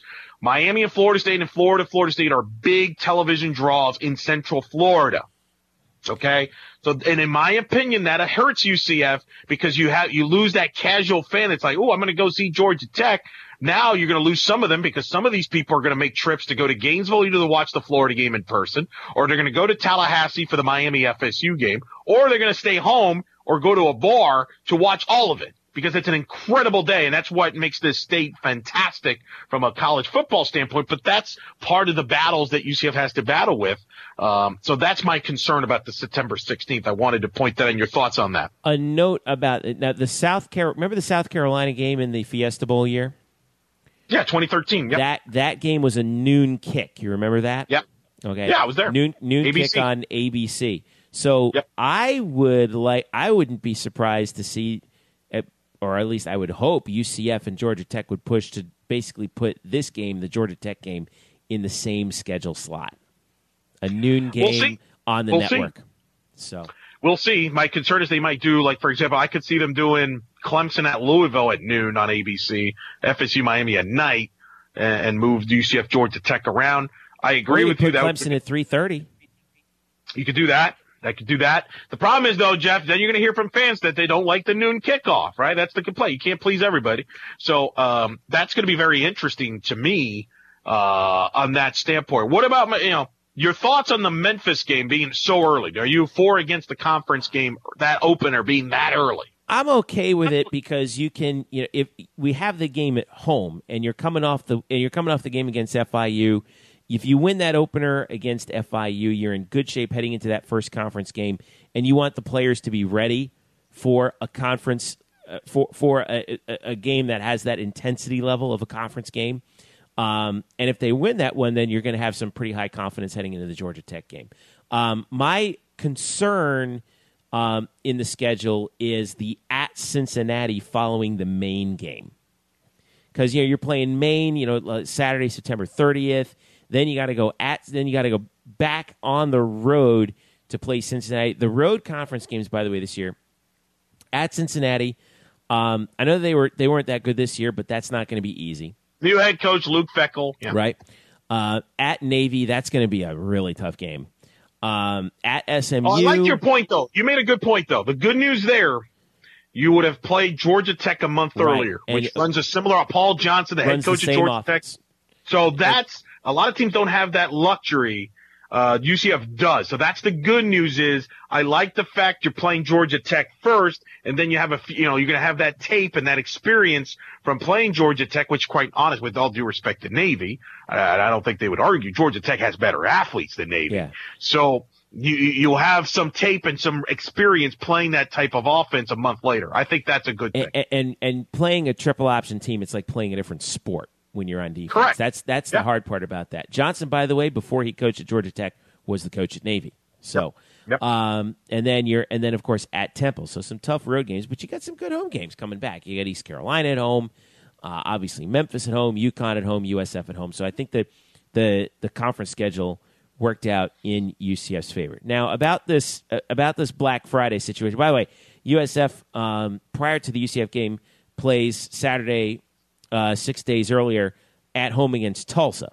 Oh, look at that. So USF has a home game six days earlier. So basically then they could just bus it to Orlando, whereas UCF has to go to Philadelphia, play in a cold weather game at Temple, and then fly back and get, you know, they, you know, lose basically a day in travel uh, getting ready for USF. So I don't like that from that start. I mean, I actually was hoping if they're going to do that, you should have had USF and UCF both play on the road, but they don't do that in football because they don't usually have back-to-back road games to end the year, and that's probably USF's last home game. Right. So that's all that stuff. Okay. Let's get into this whole Thanksgiving weekend because that's a hot topic. It's been a hot topic. I brought this up last Saturday on the show and people on the message boards uh, got all upset about it and took my words out of context and everything. Because that's uh, what message boards do. Absolutely. And, and I always feel like when people listen to radio, they are kind of have selective hearing too. So they want to hear what they want to hear. First of all, I mean, television controls a lot of this stuff. So I, I don't think this is necessarily a one school, other school issues and all that. So I get all that. My issue with the Thanksgiving week, and I have been a proponent for years since they have renewed this game, that this game should not be on Thanksgiving weekend. I think this game should be earlier in the year, in October, uh, you know, maybe even a conference opener if you want to do that, kind of like Florida Tennessee does in the SEC. I don't think that's hurt that rivalry. Um, because a few things. Number one, the students are non-factors on Thanksgiving weekend. Students now leave town to go home. And I don't blame them. I would go home too because a lot of these students have final exams when they come back. So the last thing they want to do is hang around and then worry about final. They want to just get away for a little bit, get ready, refocus, whatever. So the students are non-factors in these games. I think that hurts this rivalry. You have to build your fan base, those young people, to this game. This is your marquee game. So you're eliminating young uh, students out of this game. Number two, you're eliminating a lot of people that have families. You have a family. Thanksgiving is a very important family weekend. And it's not as simple as for people to say, Hey, honey, I'm going to leave you guys. I'm going to UCF USF. It doesn't work that way. And I think you've seen that in the attendance drops. Not to mention, you don't know when this game is played. Here's the other issue. We're playing tennis with this game now. They started this first game of the, the first time they played was on a Black Friday night. Then it was a Black Friday at noon. Then they moved it to Thanksgiving. We saw how well that went. And then last year they moved it to Saturday. Now it's Black Friday. When is what's the future? Are We're going to just play, you know, tennis with this, go volley back and forth on this game. People plan this stuff ahead, and with television and control, we may not even know what time this game will kick off until a week or two before that game is played, which is a very short term of period for a lot of people that have families that make trips to make plans to even go to this game. So what happens is a lot of people are like, eh, rather than agitate the wife or agitate the kids, we're just going to watch the game at home and have a good turkey and, and stuff like that. So I think you eliminate percentages of people that would normally go to that game, especially when you have these two programs that we don't know that they're not perennial top 10 teams. They're not perennial top 20 teams right now. So you don't know what type of game it's going to be. Maybe you hope that both teams are good going to that game, but so far history has shown that one of them is usually good, the other one is not very good, and as a result, the fan base that has the team that's not very good doesn't show up, or in USF's case, they just don't show up. Period. Um, so to me, I would move this game to October, move it early in the year, where you have the students are in the picture. You also have no holiday commitments and concerns with families. You also have a, a you're away from the Florida Florida State game. As long as you play on Thanksgiving weekend, you're always going to be an afterthought in the state to that Florida Florida State game. Move yourself to October. Try to give yourself your own date, your own personality, your own identity, and you bring the fan bases there, and I think both sides would be excited about it. And I would make a big weekend out of it. If you did this in October, I would schedule for example, USF plays at UCF this upcoming year in women's soccer. That could be your Friday night before the football game. And you do a promotion where you say, you know what? If you come out to the soccer game, you buy tickets. Or you could do USF and UCF the night before or the day, you know, and do the ticket giveaway. So that way you help your Olympic sports and you create buzz for the football game like it was from 05 to 08 when they renewed that rivalry and they were playing in September and they were selling the place out in both places. That's why I don't like the game on Thanksgiving week It limits you, your audience. It caps you out. They'll never sell out that game uh, moving forward. I know people want to bring up the 2013 game. That was a fluke. That was a scenario where UCF was a top 10 team that year in a, in a, a possibly going to a big bowl and people were excited locally and it was a Friday. It all worked out. To, to depend on that every year, I think would be a mistake. And I think this game needs to grow before you move it to Thanksgiving. That's my thoughts. Humbug. I say you keep the game on Friday night. Oh, I want to see. I want to see. I want to see Black Friday. We don't even know see, if it's going to be Friday night. We don't know that though. That's my point. if, if they if It they put it on Friday Friday, night. night. If they, I want to see. I want to see the all black uniforms. I want to see black helmets. I want to see the game. The game at night. I want to see all the Oh, fans dressed in black. I want to make it real, like Black Okay. Friday. Make it a real. But what if it's not? And what if it's not? What if it's a noon game? Which has been Uh, the trend. Whatever. I mean, put it. What do put- you mean, whatever? That's a factor. Put it. Put That's it in. factor.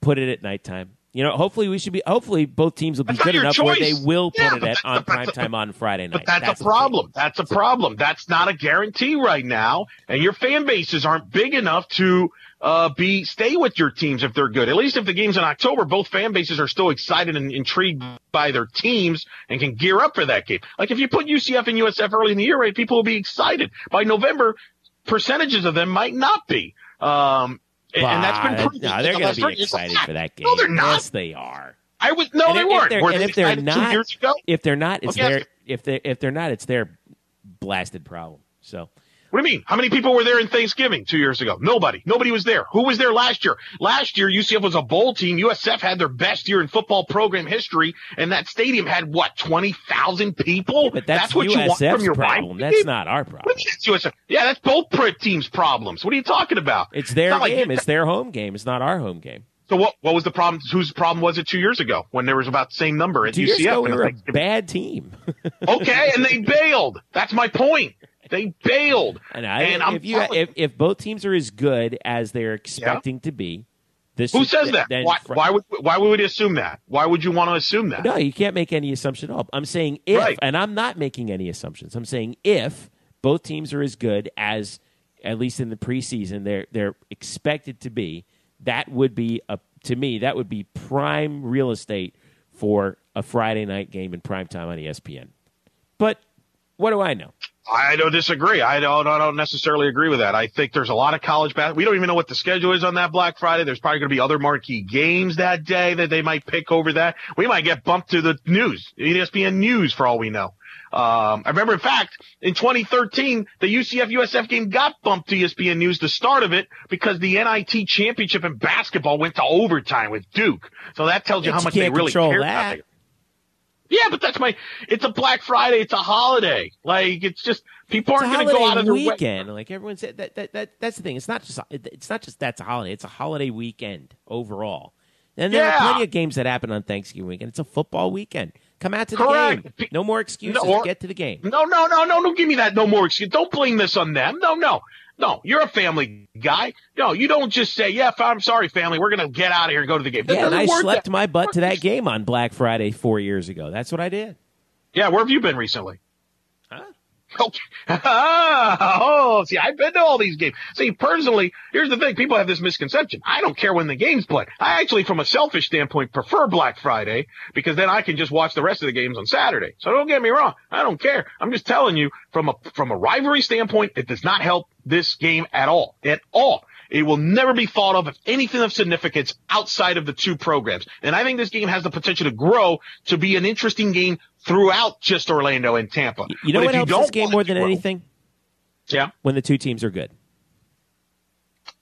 Yeah. Well, they were they were pretty good last year. They're- they're- I mean, both teams got to bowl games. They- what happened were- last year? were- we were all right last year. They were very good last year. When both teams Yeah. are good, that's yeah, and they threw So- twenty some thousand. But that's, that's And they're never gonna US, That's at USF Stadium, which they never sell out Oh, anyway because their Well, fan base well, is awful. Okay, but I got bad news for you. We're playing there every other year, so you can't just ignore that. And that's the problem Well, with I, this. I think the problem is I don't understand why you're blaming our fans for their attendance problems.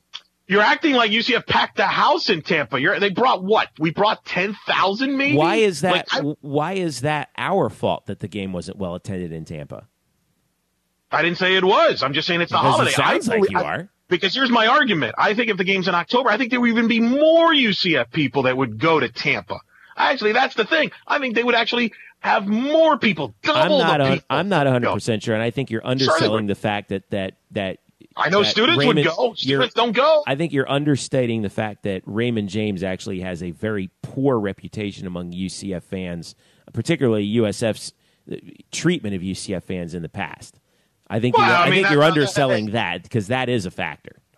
what USFS? We just finished saying that they don't even go the to ones those that games. the ones that show up, uh, and and more than if more than a few UCF fans have told me about this about how poorly they were treated at the game by the by the USF fans what they that are there.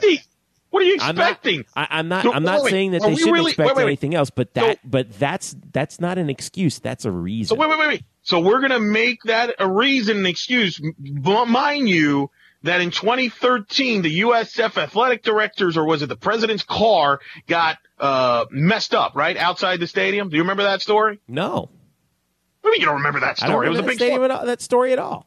The president of the university's car. I'm not denying Got- that it may have happened. His, no, it happened. His wheel, his tires were slashed and everything. I mean, he didn't have a car. Like, so you want to, let's not even, let's not go there. Uh, yes, it's a rivalry game. Guess what? You're not going to get treated well on the road. That's the way it goes. But you know what? A lot of people sat in the UCF section. That's what you do. And there's a lot of people around you.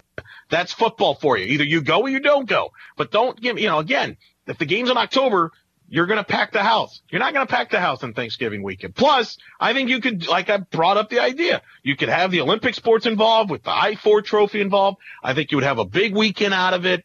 And I think more national, more media in the state in the area would focus on the game instead of other games.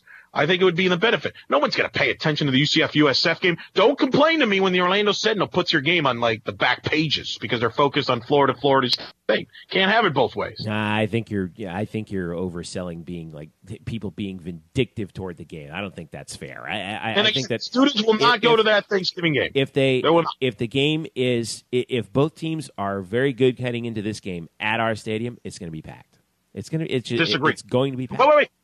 Uh, wh- where, where, where, I don't agree with that. They're not going to be packed. Keep in mind, by the way, Okay, because uh, that's the argument. Well, UCF wins, they come, right? I was there in the 2010 Conference USA Championship game. The year they were ranked in the top 25, they won the Conference USA title against the SMU. And I'll never forget, in the press conference, George O'Leary was asked by a media person about the fact that the game didn't even come close to a sellout because it was a noon kickoff. So let's not act like UCF's packing the house. The fans show up at every game and they, you know, take over Tampa. No, no, I agree with you. They need to show up more, but I understand why they don't show up on if they don't show up on Thanksgiving weekend. 2013, the, by the way, when this game was was at 8 p.m. on Black Friday, Uh-huh. 46,000 people at Bright Okay, Stadium. and you, yeah. What was UCF number in front of it? Oh, that's right, top ten, no, they top weren't. They were 17th. Top twenty. Okay, but I think we all knew what was at stake. That was an easy deal. Plus, and isn't that what UCF mind- expects to be? no. So- I mean, well, you can't assume that every wait, year. though. wait, wait. You, wait, you don't you don't think that they expect to be a top 25 program when their athletic I mean, director sure has they- said that that's what he wants? I think they do, but you can't assume that. And remember, the 2013 game, they hadn't played USF. So, oh, wait, so you can, so if that's the case, you can't assume. If you're telling me that I can't assume that, then you can't assume that the attendance is just going to be poor outright. Uh, I think I have the numbers back me the last three years. Have The not last been three good. years at thirty six thousand nine in twenty fourteen, which was at Raymond Yep. James Stadium, which you can't hold against inflated. UCF. Inflated. It's inflated. can't hold Uh-huh. against UCF. All right. Go ahead. 2015, 25,967 at UCF when UCF was a bad team. Oh, but but this is your rivalry game. This is the game, you- right? No, listen, you know that when, you have a bad team, and you and USF wasn't all that great either, but they weren't as bad as we were. That was that that was a bad game involving a bad team that Yes. no one wanted to see. and see. on Thanksgiving night, on Thanksgiving night, nobody would in their right mind would have gone on Thanksgiving night. I said that four months prior to that. I get. Well, you're right. No, listen, you're right about Thanksgiving night. But again, Yeah. we're not having the game on Thanksgiving night. We're When are we having Black it? Friday. What time? Do we know? We don't know. We may don't know, exactly, until November. That's what the schedule's saying right now. Is it like that's what happened Friday. last. Well, I mean that's the problem though. See, we can't. People. That's the way college football works. You don't know until week. Like last year's UCF USF game, we didn't know it was a noon kickoff till literally six days before, and that affects some people's planning. That you have to can't deny that that that And- does affect people's planning. And last year in Tampa, 36,056, and the first ever time that these two teams were both bowl eligible ha- heading into the game. And that's an inflated number because I was there and it was not thirty six thousand. No, that's what it that's what it says right there. And oh by, Oh and yeah, oh, by the they would way, exaggerate and, and, numbers. and oh by the way, not to mention the fact that again, it was at Raymond James Stadium, which is notoriously poorly attended by all of USF's fans, and everyone knows that. How did UCF by the way draw in the bowl game in in Orlando? By the way, did we pack the house there? uh, that was a bad What's that the was a excuse? bad day. Well, what was the excuse? Give I'm me the excuse. uh, that was a, What that was, uh, no, that's not an excuse. I'm just saying Okay. that was a that was a poorly attended game, but that's not what we're talking about. Don't change the subject. No, I'm just saying you're making it sound like it's a lock that UCF will going to come out in droves and fans, and I would argue that that's not I'm the not case. I'm not saying it's a just- lock. I'm saying it's a lot more likely than you think it is. I'm pretty confident that it won't. I'm pretty, and especially if that game's a noon game. Are you kidding? Nobody's going to go to that noon game on a Black Friday. I hope. Look, I just don't think it's good for the rivalry. I don't think it's good for the game. I think you have to think long term. You have to think of your young fan. If you're a student, you don't go to this game. You're not going to be attached to this game. There's no reason to be attached to this game if Why you don't go to you this be game. a- attached to this game?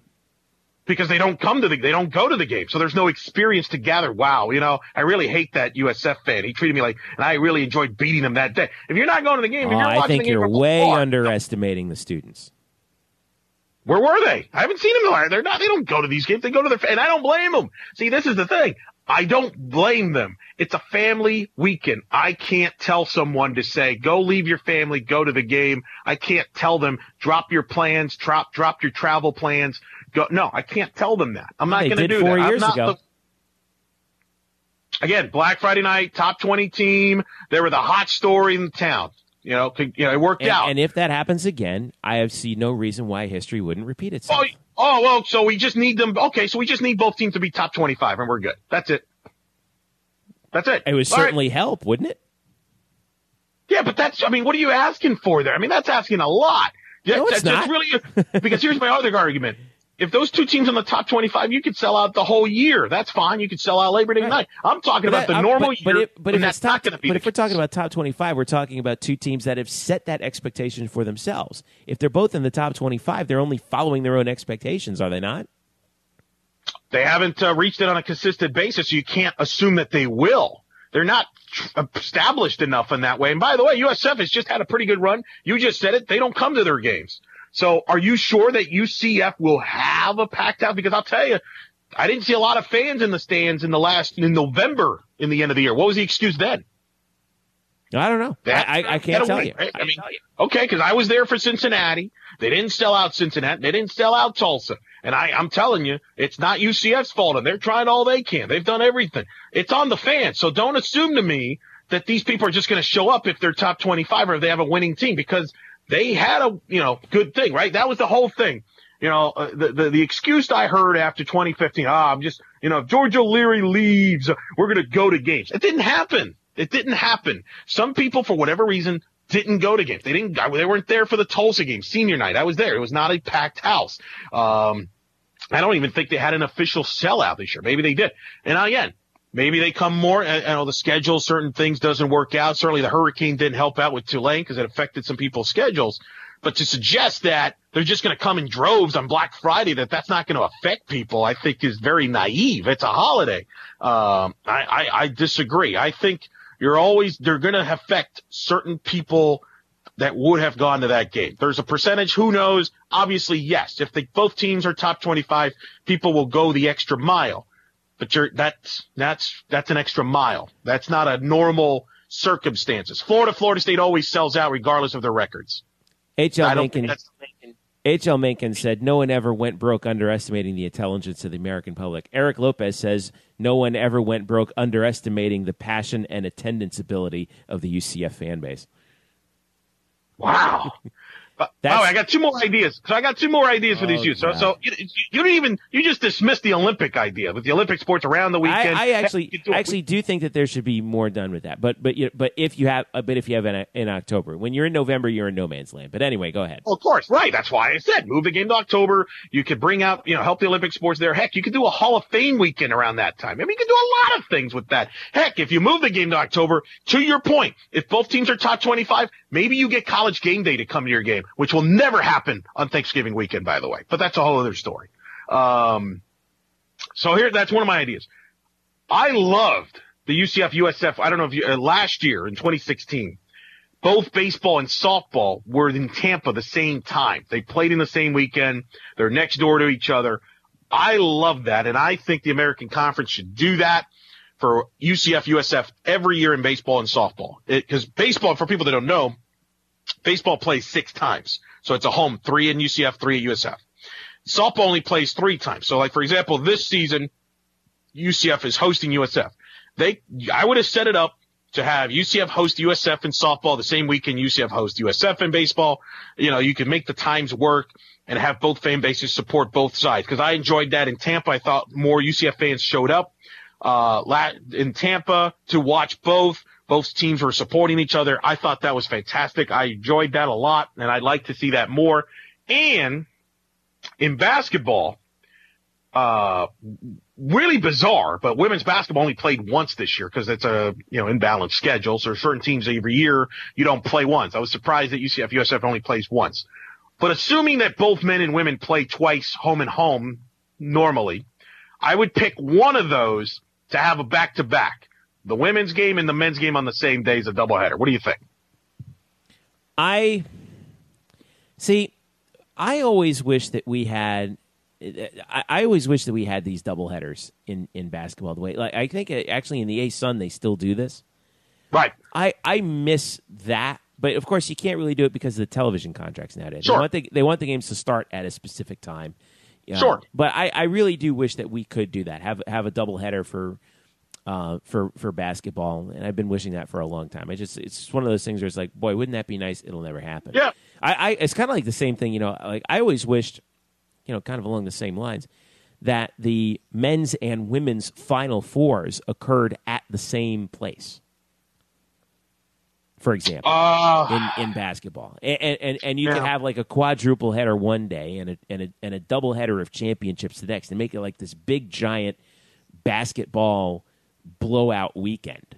Um, you know, from that perspective, and you can, and obviously, you know, there are some smaller conferences that do that, but the American, I think, is in a position. And actually, this is this is not actually a complaint because you kind of don't want to be in that position, you know. But the American is in a position where they can, you know, dictate times. You know, women's and men's basketball occur on different days anyway during the course of the week, unless something screwy happens with the schedule. So, as much as it would be nice, I understand why it doesn't. And actually, the reason why it doesn't is because the American's a bigger conference than that, and that's a good thing. But I mean, you could still sneak in. I mean, it's funny. Like we brought this up, right? Like this weekend, women's basketball is hosting East Carolina. The men's are playing at East Carolina. Like you're really telling me that it's that complicated to just make a switch there and have both play in the same place within a few hours. Like one plays at two, one plays at four thirty or six. You know if what I mean? If it wasn't basketball, it wouldn't be that complicated. But because it is Right. basketball, it is. I think you could make it happen. I understand what you're saying that Like, there's what probably if a- one game go? What if you? What if you have like the women's game scheduled on like ESPN News, the men's game scheduled on ESPN two, and then the women's game goes to triple overtime? Well, first of all, because from a technology, I mean, I would have the similar crew do the game, so I, I wouldn't even switch the crews if you want to. If you're worried about money from that standpoint, and you know, I, I, but you know, you can, you know, you. I mean, that's happened before in these other sports though, where games go long. I mean, uh, the ACC uh, this recently on Big Monday, right? Syracuse Louisville went to overtime, so the start of Kansas West Virginia Right, right, got right. But those are those are games in different locations entirely, and you just switch over to the next game. The thing is, when the when one game ends, you need X amount of minutes for both for the, the teams to warm up for the next game. That's the problem. You need at least thirty minutes in between. I think you could organize it though a certain way. I mean, for example, because I've seen Texas Tech do this. Texas Tech played Kansas in men's basketball, and that was an ESPN, one of the ESPN uh, channel games. So they played that at two, and then Texas Tech women played at five, so they had enough room to make adjustments. Um, because the Big 12 women's basketball plays on Saturdays. They don't play Sundays. And so they all get them done. And sometimes what they do is they'll do home games, but based on the channel, for example, if the men's game is priority, they'll put that earlier or at night and then they move the women's game. So they give them a little bit of a buffer zone in there. And maybe that's what you do. Maybe you do a three or four hour buffer zone and maybe in between games, you kind of schedule things as a festival, maybe a, a party or maybe a, um, tailgating event and you know you can maybe work around that you know uh maybe you do a hall of fame weekend that weekend if you don't want to do it during the football season or in the spring um now your your points are legit about the, some of the television logistics uh are probably the reason it won't happen i just think it's a shame because uh, I don't think the basketball schedule has helped, you know, especially, you know, like for example, this women's game, UCF USF was a Tuesday night at seven. I know they've done this in the past with the men's game where they'll tip off at 615 on a Tuesday or Wednesday. It's hard. It kind of gets lost in the shuffle.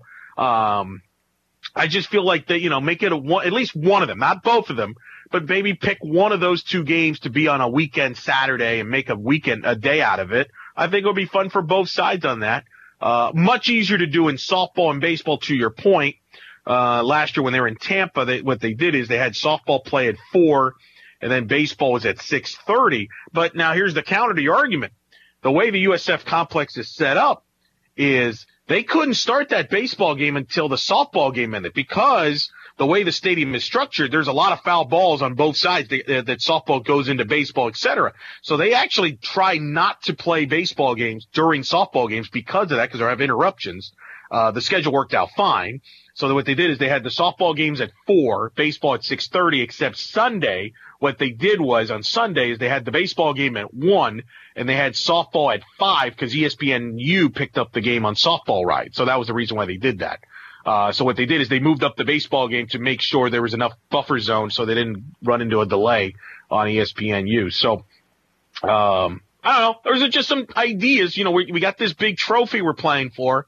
I think we could push it on, on, on those levels. Can you imagine that? Like I- you did like a UCF USF day and then you're showcasing that trophy to the fans on both sides. I, mean, I, think I like fun. the idea in the abstract, but again, like you mentioned before earlier in the show, TV is what determines this kind of stuff, and I don't and I don't see how the how ESPN would jump on board with that. You know, as fun as it would be to see, I don't see I don't see them actually.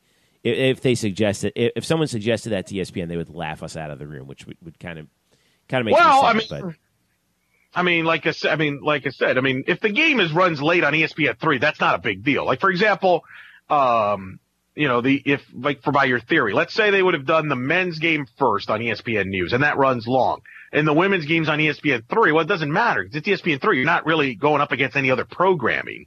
So maybe that's the way you do it. Now, obviously, the question would be, you know, the crew members would that both of them want to do both games? Do you bring in a separate crew for the women's? Of course, we have a, I mean, that's a whole other conversation. I mean, the USCF USF softball game last year, I don't know if you realize this, was done. the broadcast crew from ESPNU that did the UCF USF game, you know where they did the game from? They did it from the Disney studios. They didn't even go to Tampa to do the game. Right. So they were a, they were there in the booth in at at uh, Wide World, right? Uh, yes, yes, which was why I, I did some comments there when I was at USF. I'm like the only broadcaster here in the building today, um, calling the game. So it's interesting how television has taken off and all that stuff. So look, listen, I understand people are going to agree with me and they're going to yell at me and they're going to, I just want what's best. I think this game, this rivalry has a lot of potential. I like the trophy. Uh, I, I want, I like the fact that all the sports, are involved. Going back to what we talked about earlier, that women's game, UCF picking up six points, that's huge. Um, I like all that. I just want what's best for this rivalry. And I know people don't like USF, but you do need both sides to work together on this. And, and let's be honest, it's in our best interest that these games are packed with people instead of empty seats because whether you want to blame USF or do this, if television looks at that and they're like, wow, that's an empty seat, then why am I interested in this game? Why am I carrying this game? So I think there's a lot of bigger picture stuff here that I hope uh, grows with this game. And I think both pro universities actually agree on that. I think that's why they're working together on this, don't you? Yeah, exactly. I, I think that they both finally realized, and we talked about this before in a previous show, that you know having this rivalry is mutually beneficial, and so the more and and I think part of that goes back to the whole comp, you know potential you know conference shuffle that wasn't, you know where Right. you know it, it, it, we're better you know we're better together than we are apart. So that's what it goes. That that's what I think it goes to. All right. So as, as we wrap up here, finishing up this crazy rivalry talk. Um, oh, I wanted to add a little um, an additional football note. Uh, Rob Calabrese, former UCF quarterback, um, tried his hand at coaching, was a grad assistant with us for a while. He's been hired as the offensive coordinator at Wagner and quarterback coach. So, uh, congrats to Rob. And from West, I, I think he's from West Islip, New York. So, um, he was with Geoff Collins uh, briefly up at Temple, but he got the call to be. Uh, he was initially listed in Temple's staff as an offensive analyst, but he got the call to be an offensive coordinator. So best of luck to Rob uh, going forward from there. Uh, also, tennis. They're playing this weekend, uh, both men's and women's, down at the USTA Tennis Complex. So if you get the chance, head on down there and check them out. So, lots of stuff going on this weekend, Lopez. What are you up to? Woof. Well, Saturday, I'll be at the uh, CFE Arena. Be calling the uh, UCF East Carolina women's basketball game for the American Digital Network. It'll be myself and Despina Barton. Tip off at two o'clock. Certainly encourage people to go out there. I think the the girls deserve it after the the win over USF. Yes. Um, get a chance to see Aaliyah Gregory. Um, and I'll be interested to see Jeff. And you mentioned touched on this earlier. They have this emotional win against USF, the biggest win in program history. How do you Definitely react? How do you bow? How do you, yes? Do you, do you have a letdown? I know Coach Abe has talked about this team sometimes having letdowns after uh, good wins and handling prosperity. This will be a challenge uh, against East Carolina. I'm looking forward to seeing how they respond if they've learned from the past and can continue this momentum uh, moving forward into the end of the regular season. I'm very interested to see how this kind of goes. Two o'clock tip from the CFE Arena. I'll be on the call for that on the American Digital Network. So that's what I would like uh, the audience hopefully to either go to the game uh, or you could just, you know what you could do? You could go to the game and then go on your phone app and you can still log into the broadcast, right? Exactly. And uh, now I wish I could be there, but Saturday I will actually am planning to be. Actually, this is totally not UCF sports related situation. I will be at uh, Kennedy Space Center for NASA Social. They they invited me over to um, cover basically the um, the uh, SpaceX launch CRS ten. It's happening from Pad 39A over there, so I'm going to be covering that. Uh, and uh, also, they'll be landing that rocket as it happens. I got I, I checked the weather's 50-50 shot at a good launch on Saturday. So um, we're, we're- the event is going to be taking place on Friday and Saturday. They're initially planning. We're just keeping an eye on the weather right now. Hopefully, it does get off on Saturday because that would be nice to see. If not, it'll likely happen on Sunday because they're flying a flying a, uh spacecraft up to the International Space Station. So uh, I'm looking forward to that, and I'll be posting plenty of pictures um, Oh, there and writing uh, writing that up on my other uh, aviation history blog, airenthusiast.com. So make sure you check. I'll that get out. their. Make sure you tell them, ask them for their opinion on the UCF USF game being on Black Friday. Yeah, I'd like to take that proposal of yours and put it in the capsule with him. Anyway, uh, that'll By do way, it. a lot of got a lot of UCF sporting events. Make a uh, note. I mean, this now this is the time of year where you got to actually know. We mentioned the women's basketball game is Saturday at two on the American Digital Network. The men are at East Carolina later that day. Um, so make sure you check that details out. Baseball home opener series against Siena this weekend, 6.30 on Friday, 6.30 on Saturday. Make a note of that. No longer four o'clock games on Saturday. That's been done the last few years. Not the case this year. 6.30 Saturday. And then the early game on Sunday. Go to UCFKnights.com for all the details on that. Softball is out in California. Go to flosoftball.com if you want to watch the games. You have to subscribe to that as well. So, uh, I think we covered all the UCF, a lot of UCF to watch. All right, there, man. It's another good show, man. We went. I know we went over this time around, but that's perfectly fine with me. So, so that'll do it for uh, us here in the Black and Gold Banneret podcast. Don't forget to uh, subscribe and rate us on iTunes. You can also subscribe to us on uh, Google Play, SoundCloud, and tune in. Follow me at Jeff underscore Sharon. Follow Eric Lopez at Eric Lopez Elo. And you can also uh, follow us at blackandgoldbanneret.com, UCF underscore banneret on Twitter, and also on Facebook. Look up Black and Gold Banneret. So for Eric Lopez, by the way, huge thanks once again to Greg Lovelady for spending for, for taking some time for us, new UCF baseball coach, and thanks to Bill Morrison for making that happen. For Eric Lopez, I'm Jeff Sharon. Thanks for listening. This has been the Black and Gold Banneret podcast. We'll catch you next week.